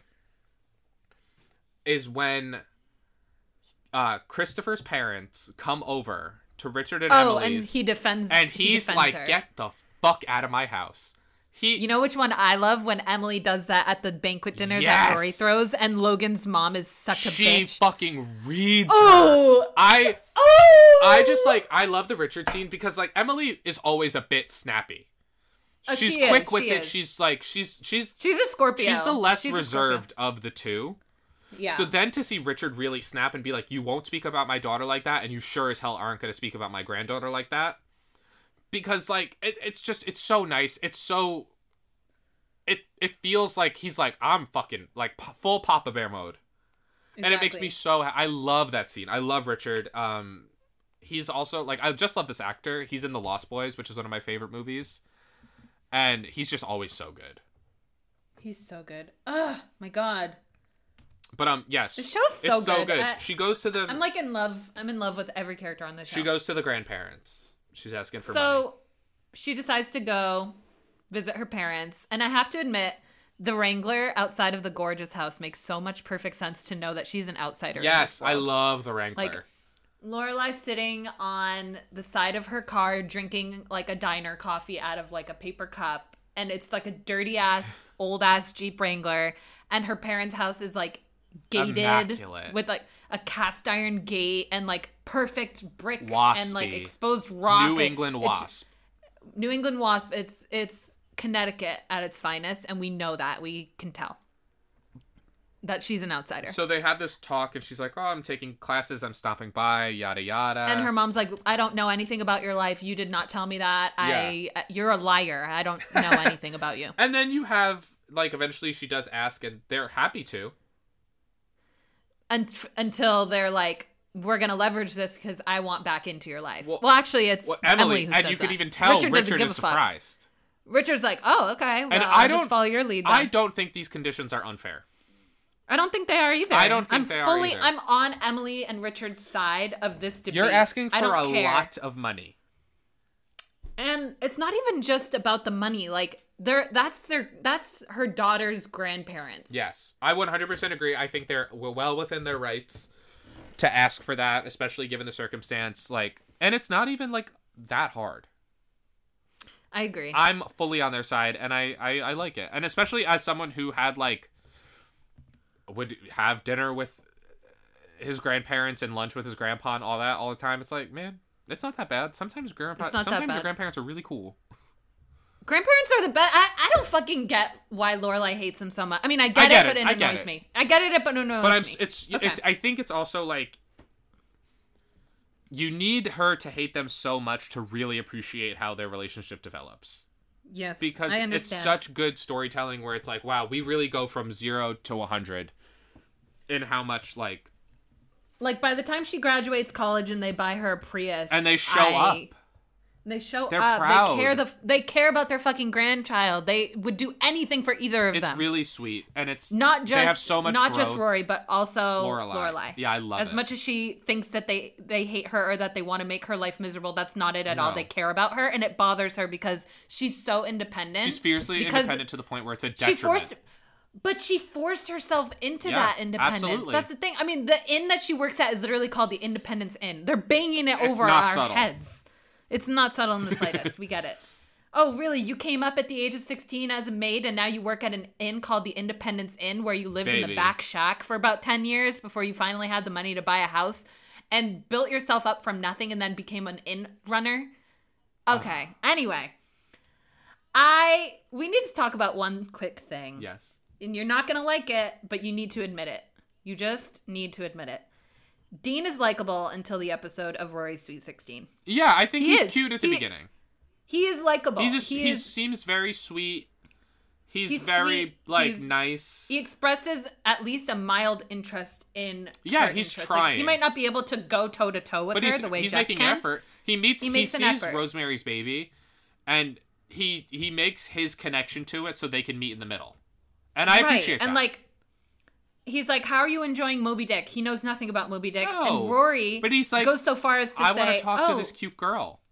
Right. And he's like, So how are you enjoying Moby Dick? And her response is, Moby Dick as your first Melville. Is a big Blah, blah, cliche. all this. Yeah, is a big cliche. And we see and we hear the the critical word there is first. yeah. She's smart enough to know that Melville has more books than just Moby Dick, which an average person would say, Who is the who is Who wrote Melville? Moby Dick? Who who wrote Moby Dick or what is Melville known for? Oh, he's known for Moby Dick, but Melville actually has more books than that. Yeah. And they're much less well known, but they're very good. But she's just like But- it's a good insight into her mind too. good insight into her mind, even better insight into Dean. The fact that he does not have a response to that. no, he just, he's like, just kind of happy nods to listen to her. the, he does not he's more concerned with the fact that she was reading so intensely that she missed when this guy got hit in the face with a football like he doesn't have a commentary for the book he has a commentary on her he just wants her He's he interested in her. right I Um, yeah, he's very charming at the beginning. Uh, he's a cutie. He's tall. He's very cute. Like who wouldn't have Yeah, a crush on him? i know um okay so then they go to luke's and they're both being bitchy They're being Like, mean. Rory has a crush on Dean, and now she doesn't want to go to Chilton, but she doesn't want to tell Lorelai that for some reason. Even though Lorelai is like the coolest mom in the in the world. I think she doesn't want to tell. Lore- Lorelai that because she knows it's stupid to not go to this really great opportunity over Yeah. a boy she literally met that day. Hmm. Definitely, that's why. Like she's embarrassed. Understandably, it's embarrassing, but like Lorelai would understand that, and she does later on. Exactly. So Luke tries to give her um, a lecture about the food and the coffee. She doesn't care. And then Rory's being a bitch, and then Lorelai's like, "I had dibs on being the bitch tonight," and Rory goes, "Just tonight." Oh, Ooh, the way oh! I wanted to punch her in that I was like, moment. I don't wanted to punch talk. her so I was like, bad. how dare you? She's nice to you. I was like, don't talk to our mommy that way. and Oh my god.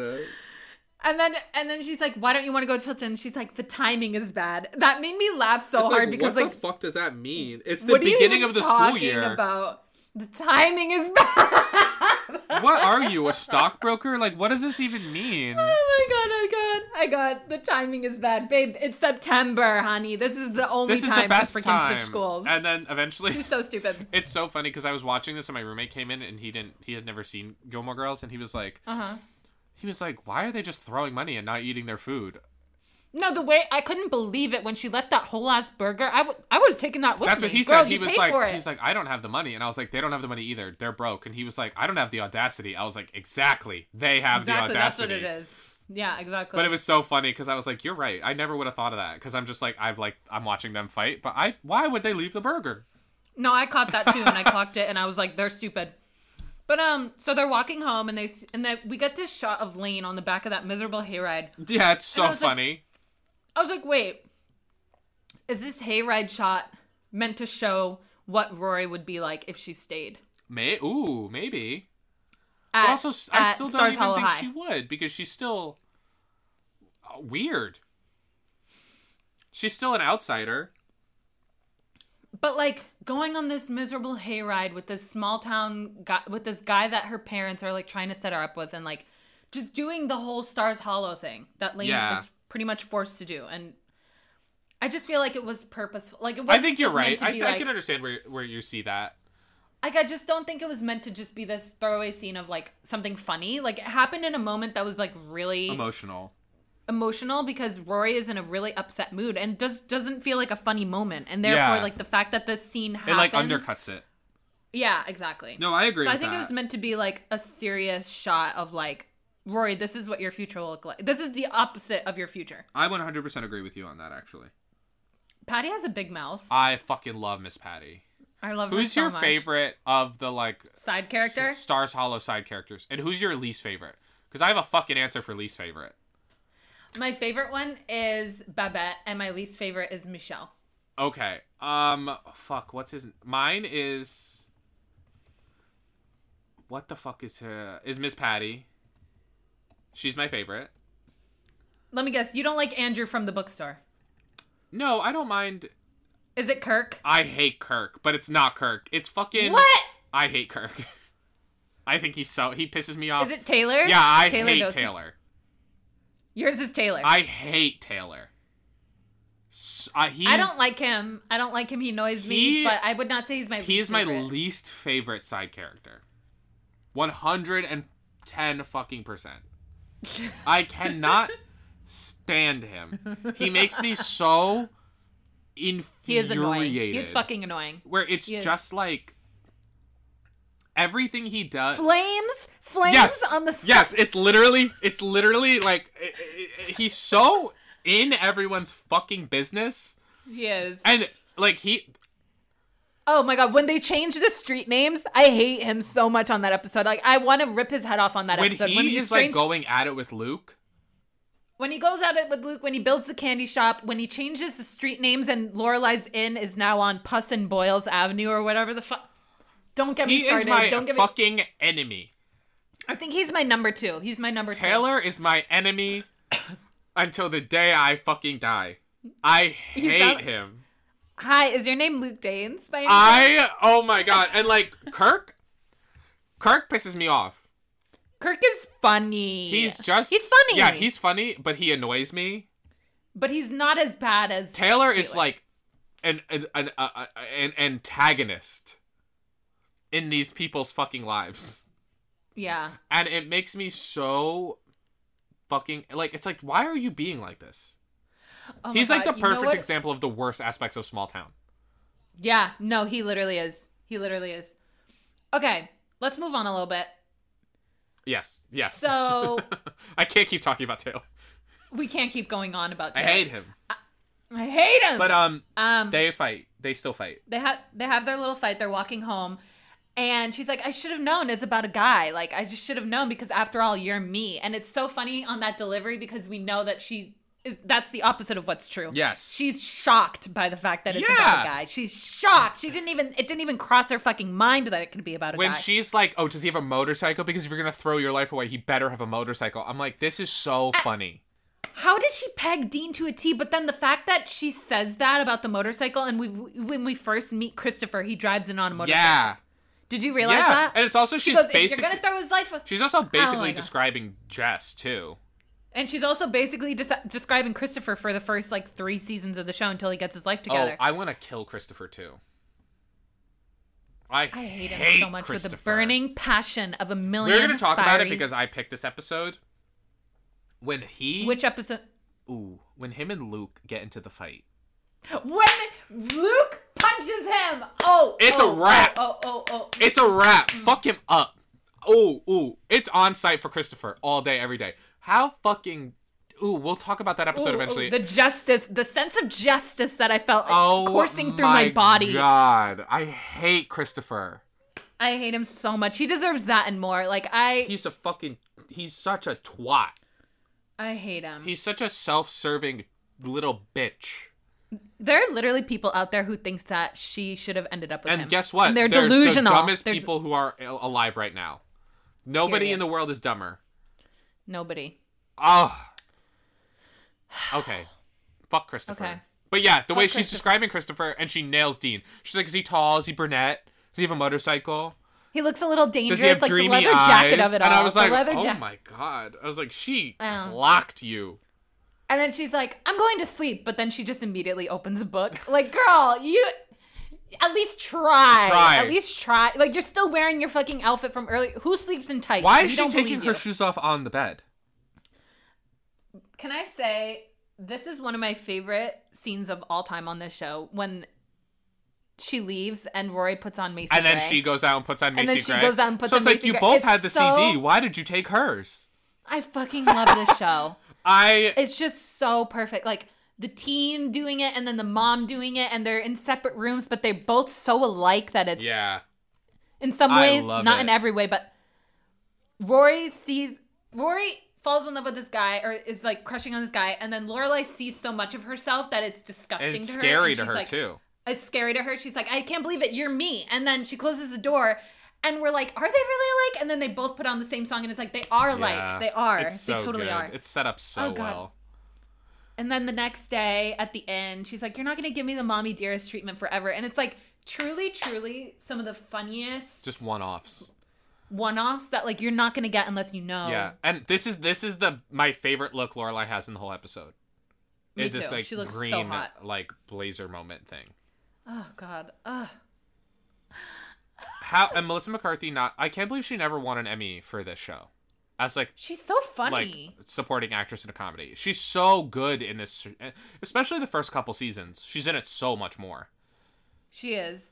I love when Rory's like, Why did you tell me to meet you here? And Lorelai's, Well, I thought you might want to work a little bit and get some extra spending money. And she's like, Okay. And then she's What, like, what do you want me to do? And she's like, Actually, just go she's home. like, get the fuck out of here. She's literally like, Get the fuck out of my face, you brat. yeah, she's over it. She's like, actually, She's stay over it. broke, bitch.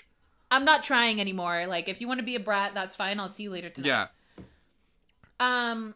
Okay, so then we get the Menendez drop. it's so funny. It's such a good little like. I laughed out loud. I laughed too. Um, that was also current at that time. it was current at that time. It was like 90s. Um, Richard. So they go into the they go into the Gilmore residence and for the Friday night dinner for the first one ever. And Richard says a comment that like shook me to my core. He's like, "Wow, you're tall. How tall are you?" And she's like, five seven. He's like, "Wow, that's tall." Is five seven tall? I don't know. I'm five seven, and I thought that was average. I don't. I don't know what the average height for uh women is. So maybe it's tall for like a girl. Seven tall. Yes, she would definitely be considered tall. The average height for a woman is five foot three. Really? Holy shit, I'm tall. I guess. Oh, oh, this is my new personality. I'm tall. I am tall. Oh my god, poor Bernie. I, if anyone wants to describe me, it's now tall, please, not average. It's uh, what is it? Um. Oh, what oh is? my god, Victoria, she's so tall. She's like what? She's statuesque. My god, I can't believe I'm tall. Okay. That's going into my Instagram bio. I'm so happy right now. Richard Gilmore thinks I'm tall. Hello, everybody. It's me, your tall friend. And then Okay. immediately he's like, Lorelai, did you know your daughter's tall? And she's like, oh, yes, we're having something done about it. Like, she's immediately trying to make a joke. And they just, like, don't give her anything. They give her nothing, like, tough crowd. All right. And then Emily's like, sit down, everybody. And Lorelai is the last to sit. And again, this isn't an inherently funny line or scene, so we know it was purposeful by Amy to show that Lorelai is the odd one out. She's the black sheep. Even with Rory there, Rory Amy, fits look in at better how with she's them dressed. than she ever did. She is the black sheep of this family, no matter what. Like, and She's not going to be comfortable anywhere in this house. she's not comfortable, and she does not fit in. Um, They have some champagne. So they have this. They have the champagne. They sit down for dinner. They start talking about random things and odd ends, and then all of a sudden, Christopher comes up out of fucking thin air. out of thin air. Richard brings him up, and he's like, "Your dad is so smart. You must take after him." And it's like, "Fuck you, Richard. That it's was so such backhanded." a dig. And and Lorelai you is know nothing about your daughter to even say that. and Lorelai so is so and he even says he's like, "Oh, how's the motel?" Like oh, the motel. The so motel. I wanted to strangle him at that moment. he's so much Oh. meaner in this first episode than Emily is. He's so much meaner than Emily in this episode, but it almost seems like he's like a bumbling fool because two step two scenes later he like fucking falls asleep at the table. Like Yeah. he doesn't seem He doesn't seem malicious. it's almost like he does is not blissfully unaware. Yeah, I It's do almost like, like, he's when unaware he, of how hurtful I do was. like when he hands Rory the newspaper. Me too. that was and that's funny. one of those scenes that made me be like, "Oh, he's not that mean." And it's like I think his relationship with Rory is one of my favorites in the whole show. It's just very. I love his relationship with Rory. It reminds me a lot of me and my grandpa. Like when I was younger, I like didn't really get to know him all that much, and that as we've gotten older, our relationship has really blossomed, and it's so fun to know him Yeah. on that level and like hang out with him and be able to like talk to him about stuff. But like as a kid, it was like even though I grew up around him and spent a lot of time with him, like I didn't know him all that Totally. well. So anyway, um, I- so she starts. She rushes off to the kitchen. She's like pissed off. She starts scrubbing the plates. Like I just love. This I love bitch. this because it's me too. yeah, I love like, this also as a first blowout between her and Emily Yeah, because but like we see that Emily is the one who goes to bring her back to the Yes. table, and this is what makes me real. Again, Amy on episode one setting this shit up, setting this shit the fuck up. We know that Emily is not a malicious person. R- fucking Lorelai antagonizes her parents to the point that the audience believes her until we start to see them do shit independently, and we're like, no, she's not that bad. They're not that bad yeah, of people. and Lorelai learns like- that with the audience. Right. I feel like we almost realize it before she does. Like I start to get annoyed by how much she hates her parents very early. Yes, Every time I rewatch it, I'm just like, why is she being such a bitch? but I will Like, say is she- Lorelai is totally justified in being like frustrated and upset about the comments Richard made. No, no, I totally agree. I totally agree about that. But there is a question of whether or not Richard even Meant it that way. like. I think he was just trying to tell Rory like your your dad is a very smart person, or like kind of try and give him a little justice. Yeah. Like Rory doesn't. It's clear that Christopher is an absent father. Yes. One hundred percent. That's that much is obvious. And I think in that moment, maybe Richard was just trying to like characterize him a little bit and make him. Yeah, give him a little something because I don't. When is the first time we even meet Christopher? It's not for like five or six episodes. He drives into Stars Hollow on the motorcycle and like. He he doesn't show up until It is in the episode season. fourteen. What? I thought it was earlier No. than that. Well, it is in the first season, Yes, though, right? first season of episode Okay. fourteen. Okay, okay. So it's a while, and like, Okay. which it makes sense. I mean, so, but so this is good setup for him for that first fourteen episodes until we meet him. Wow. Um it's so awkward when kids realize how much their parents do for them behind the scenes. Yeah. Like I always hated finding shit out like this. Like, Same. Oh wow! Like they had to. I don't want to see outside. the the man behind the curtain. Right, like oh, she had to go outside her means to be able to afford me going to this school. Like you could tell Rory was shocked when she heard that, like shocked to her core. And then she realized, wow, that's why she made such a fuss of us coming to dinner and that's why she exploded at Luke's when I told her I didn't want to go anymore. Like she's usually not a strict mom, but that must be why she's freaking out. And all It those all thoughts must have gone through her mind. Yeah, it all clicked. Um Rory put two and two together. Like it just was so obvious. Um, but I thought that the scene with Lorelai and Emily, it's difficult to explain exactly Mm-hmm. how it made me feel, but I feel like Lorelai was being petulant and Emily was being the middleman. Like Lorelai in that moment was not mad at Emily, but was taking it out on Emily because Yeah. Emily was the mediator. One hundred percent. I don't think Emily was at fault. I don't even think Richard was at fault. I think Lorelai is so used to antagonizing everything and every word out of her parents' mouth that she takes offense so quickly and doesn't give them a chance to make up for maybe how they treated her when she was 16 and got pregnant. Yeah. Somebody told me this one time after I like somebody told me something at a point in my life where I was having a really hard time in my relationship with my mom and it stuck with me and it has stayed with me ever since they said that to me because it's so true and you don't realize it until you're older. But most parents do the best they can with what they have. 100%. And sometimes sometimes that isn't very much. Like And some- especially when yeah. you have a younger parent. Yeah, absolutely. But Emily and Richard were not young, but something major, like a traumatizing event happened that broke their parent their broke their family apart. Yeah. And because of that, like Richard and Emily, I don't even think they even had the knowledge or know-how of how to handle it other than how they were brought Because up. what year was, that happen? Because that that had to have been like 1984 then. Right, uh, like 1980 something, or maybe even late 70s. Like if Lorelai, so my mom, sorry to out you, mom, but my mom was born in 73, and this year she's gonna turn 50. Yeah. So if this was happening in the 90s, and Lorelai So Lorelai's 32 got pregnant at 16, in 2000. and she was 30. Okay, wait, let's do the math here. So she's 16 years apart from Rory. She's yeah, So yeah, so it would be like 84. Yeah, 84. Um I think Emily and Richard were raised a certain way. And they were- that's all the that's all the know-how they had. And they were wanted thinking of how good- it would affect their reputation and Lorelai's. Right. They wanted to do what was right for Chris and Lorelai. Remember the flashback scene where they all go to talk about the fact that Lorelai got pregnant and um Christopher's parents are both like she needs to get an abortion. Like that's the only option. Yeah. And like And and and Richard's like, no, that's not the only option. Like, I can get Christopher a good job at my insurance firm, and Yeah. Lorelai can raise the baby at home. Like, we can get through this. And and Christopher's parents were just like threw up their hands and wanted nothing to fucking do with it. Re- I think that is fuck the- Christopher's the parents. Fuck Christopher and his parents. And fuck that whole family. Yeah. Fuck the Hayden family to the day I die. You know what, Rory? And- you too. Fuck the Hayden family and fuck the Huntzberger family. Ugh. Now, anyway, and fuck the similarities between them too. Yeah, it's scary. I think Richard and Emily are actually good parents. I think they genuinely wanted the best and wanted to try. yeah. It's just sometimes it didn't. The attempt yeah. rubbed. Yeah. Sometimes it doesn't always come off the best. Right. But There are moments where I will be mad at Emily and Richard. oh yeah, of course. There are many moments that I will be mad at them. Absolutely. They are not. But I still um, love them. Yeah, they they mean well nine times out of ten. yeah. Okay. Listen to us going on. The fact that this is a made up universe and we're so up in arms, I I feel like I know the Huntzberger I family and the. Hayden family. If I ever met a fictional person from this universe, I don't know what I would do. Oh my god. We need to move on.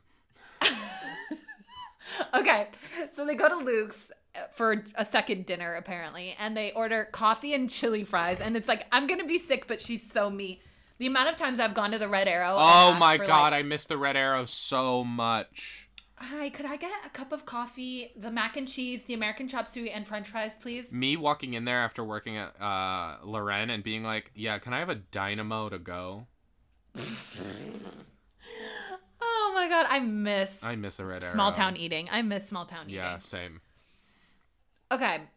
Um, and then Lorelai and Rory make up. They make like, up. she's like, "Come on, just tell me about the guy already." Yeah. like, "Oh, it's so Nick at night, and like It's cute. It's really sweet. It's very cute. Perfect pilot. Perfect Perfect, pilot. perfect pilot. No notes. Yeah, honestly, it just like it makes it gives you the fucking full rundown of everything you need to know about these characters and sets everything and more. up so well. It sets everything up like fucking four seasons later. Yeah. We are thinking back to shit that we saw in this episode. And it's so weird, like especially having rewatched the show so many times, watching episodes that don't have Paris or like Right. Jess or anything like that, and I'm just like, oh my god, yeah, like there, it feels like something's missing sometimes. Literally. But yeah, I love this show. I'm so excited to keep talking about this show. Me too. Ah, I can't wait. All right. Um. So, for the next few episodes, we're gonna continue doing our old trend of just alternating back and forth between our different picks. Yes. We do have one episode this season that overlaps, yes. so it'll be an episode that we both really wanted to talk about.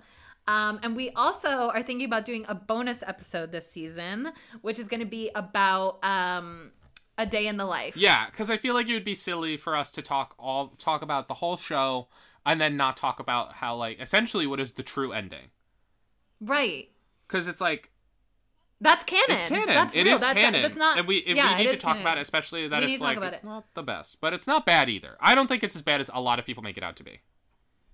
I think everybody has different opinions about it. We're gonna definitely talk about ours. That's gonna Yeah. be a long bonus episode, so stay tuned. Yes. Um, but yes, we're so excited to be back. Thanks for listening. Thanks for sticking with us through the hiatus. Thank you. Yeah, thank you so much. We love you. We can't wait to keep talking about it. We hope you're as excited as us. Bye bye. Bye. Oh my god, he's online. Can he see me? What the hell is she talking about? Who's this? Can I speak to Angelina, please? No, she died.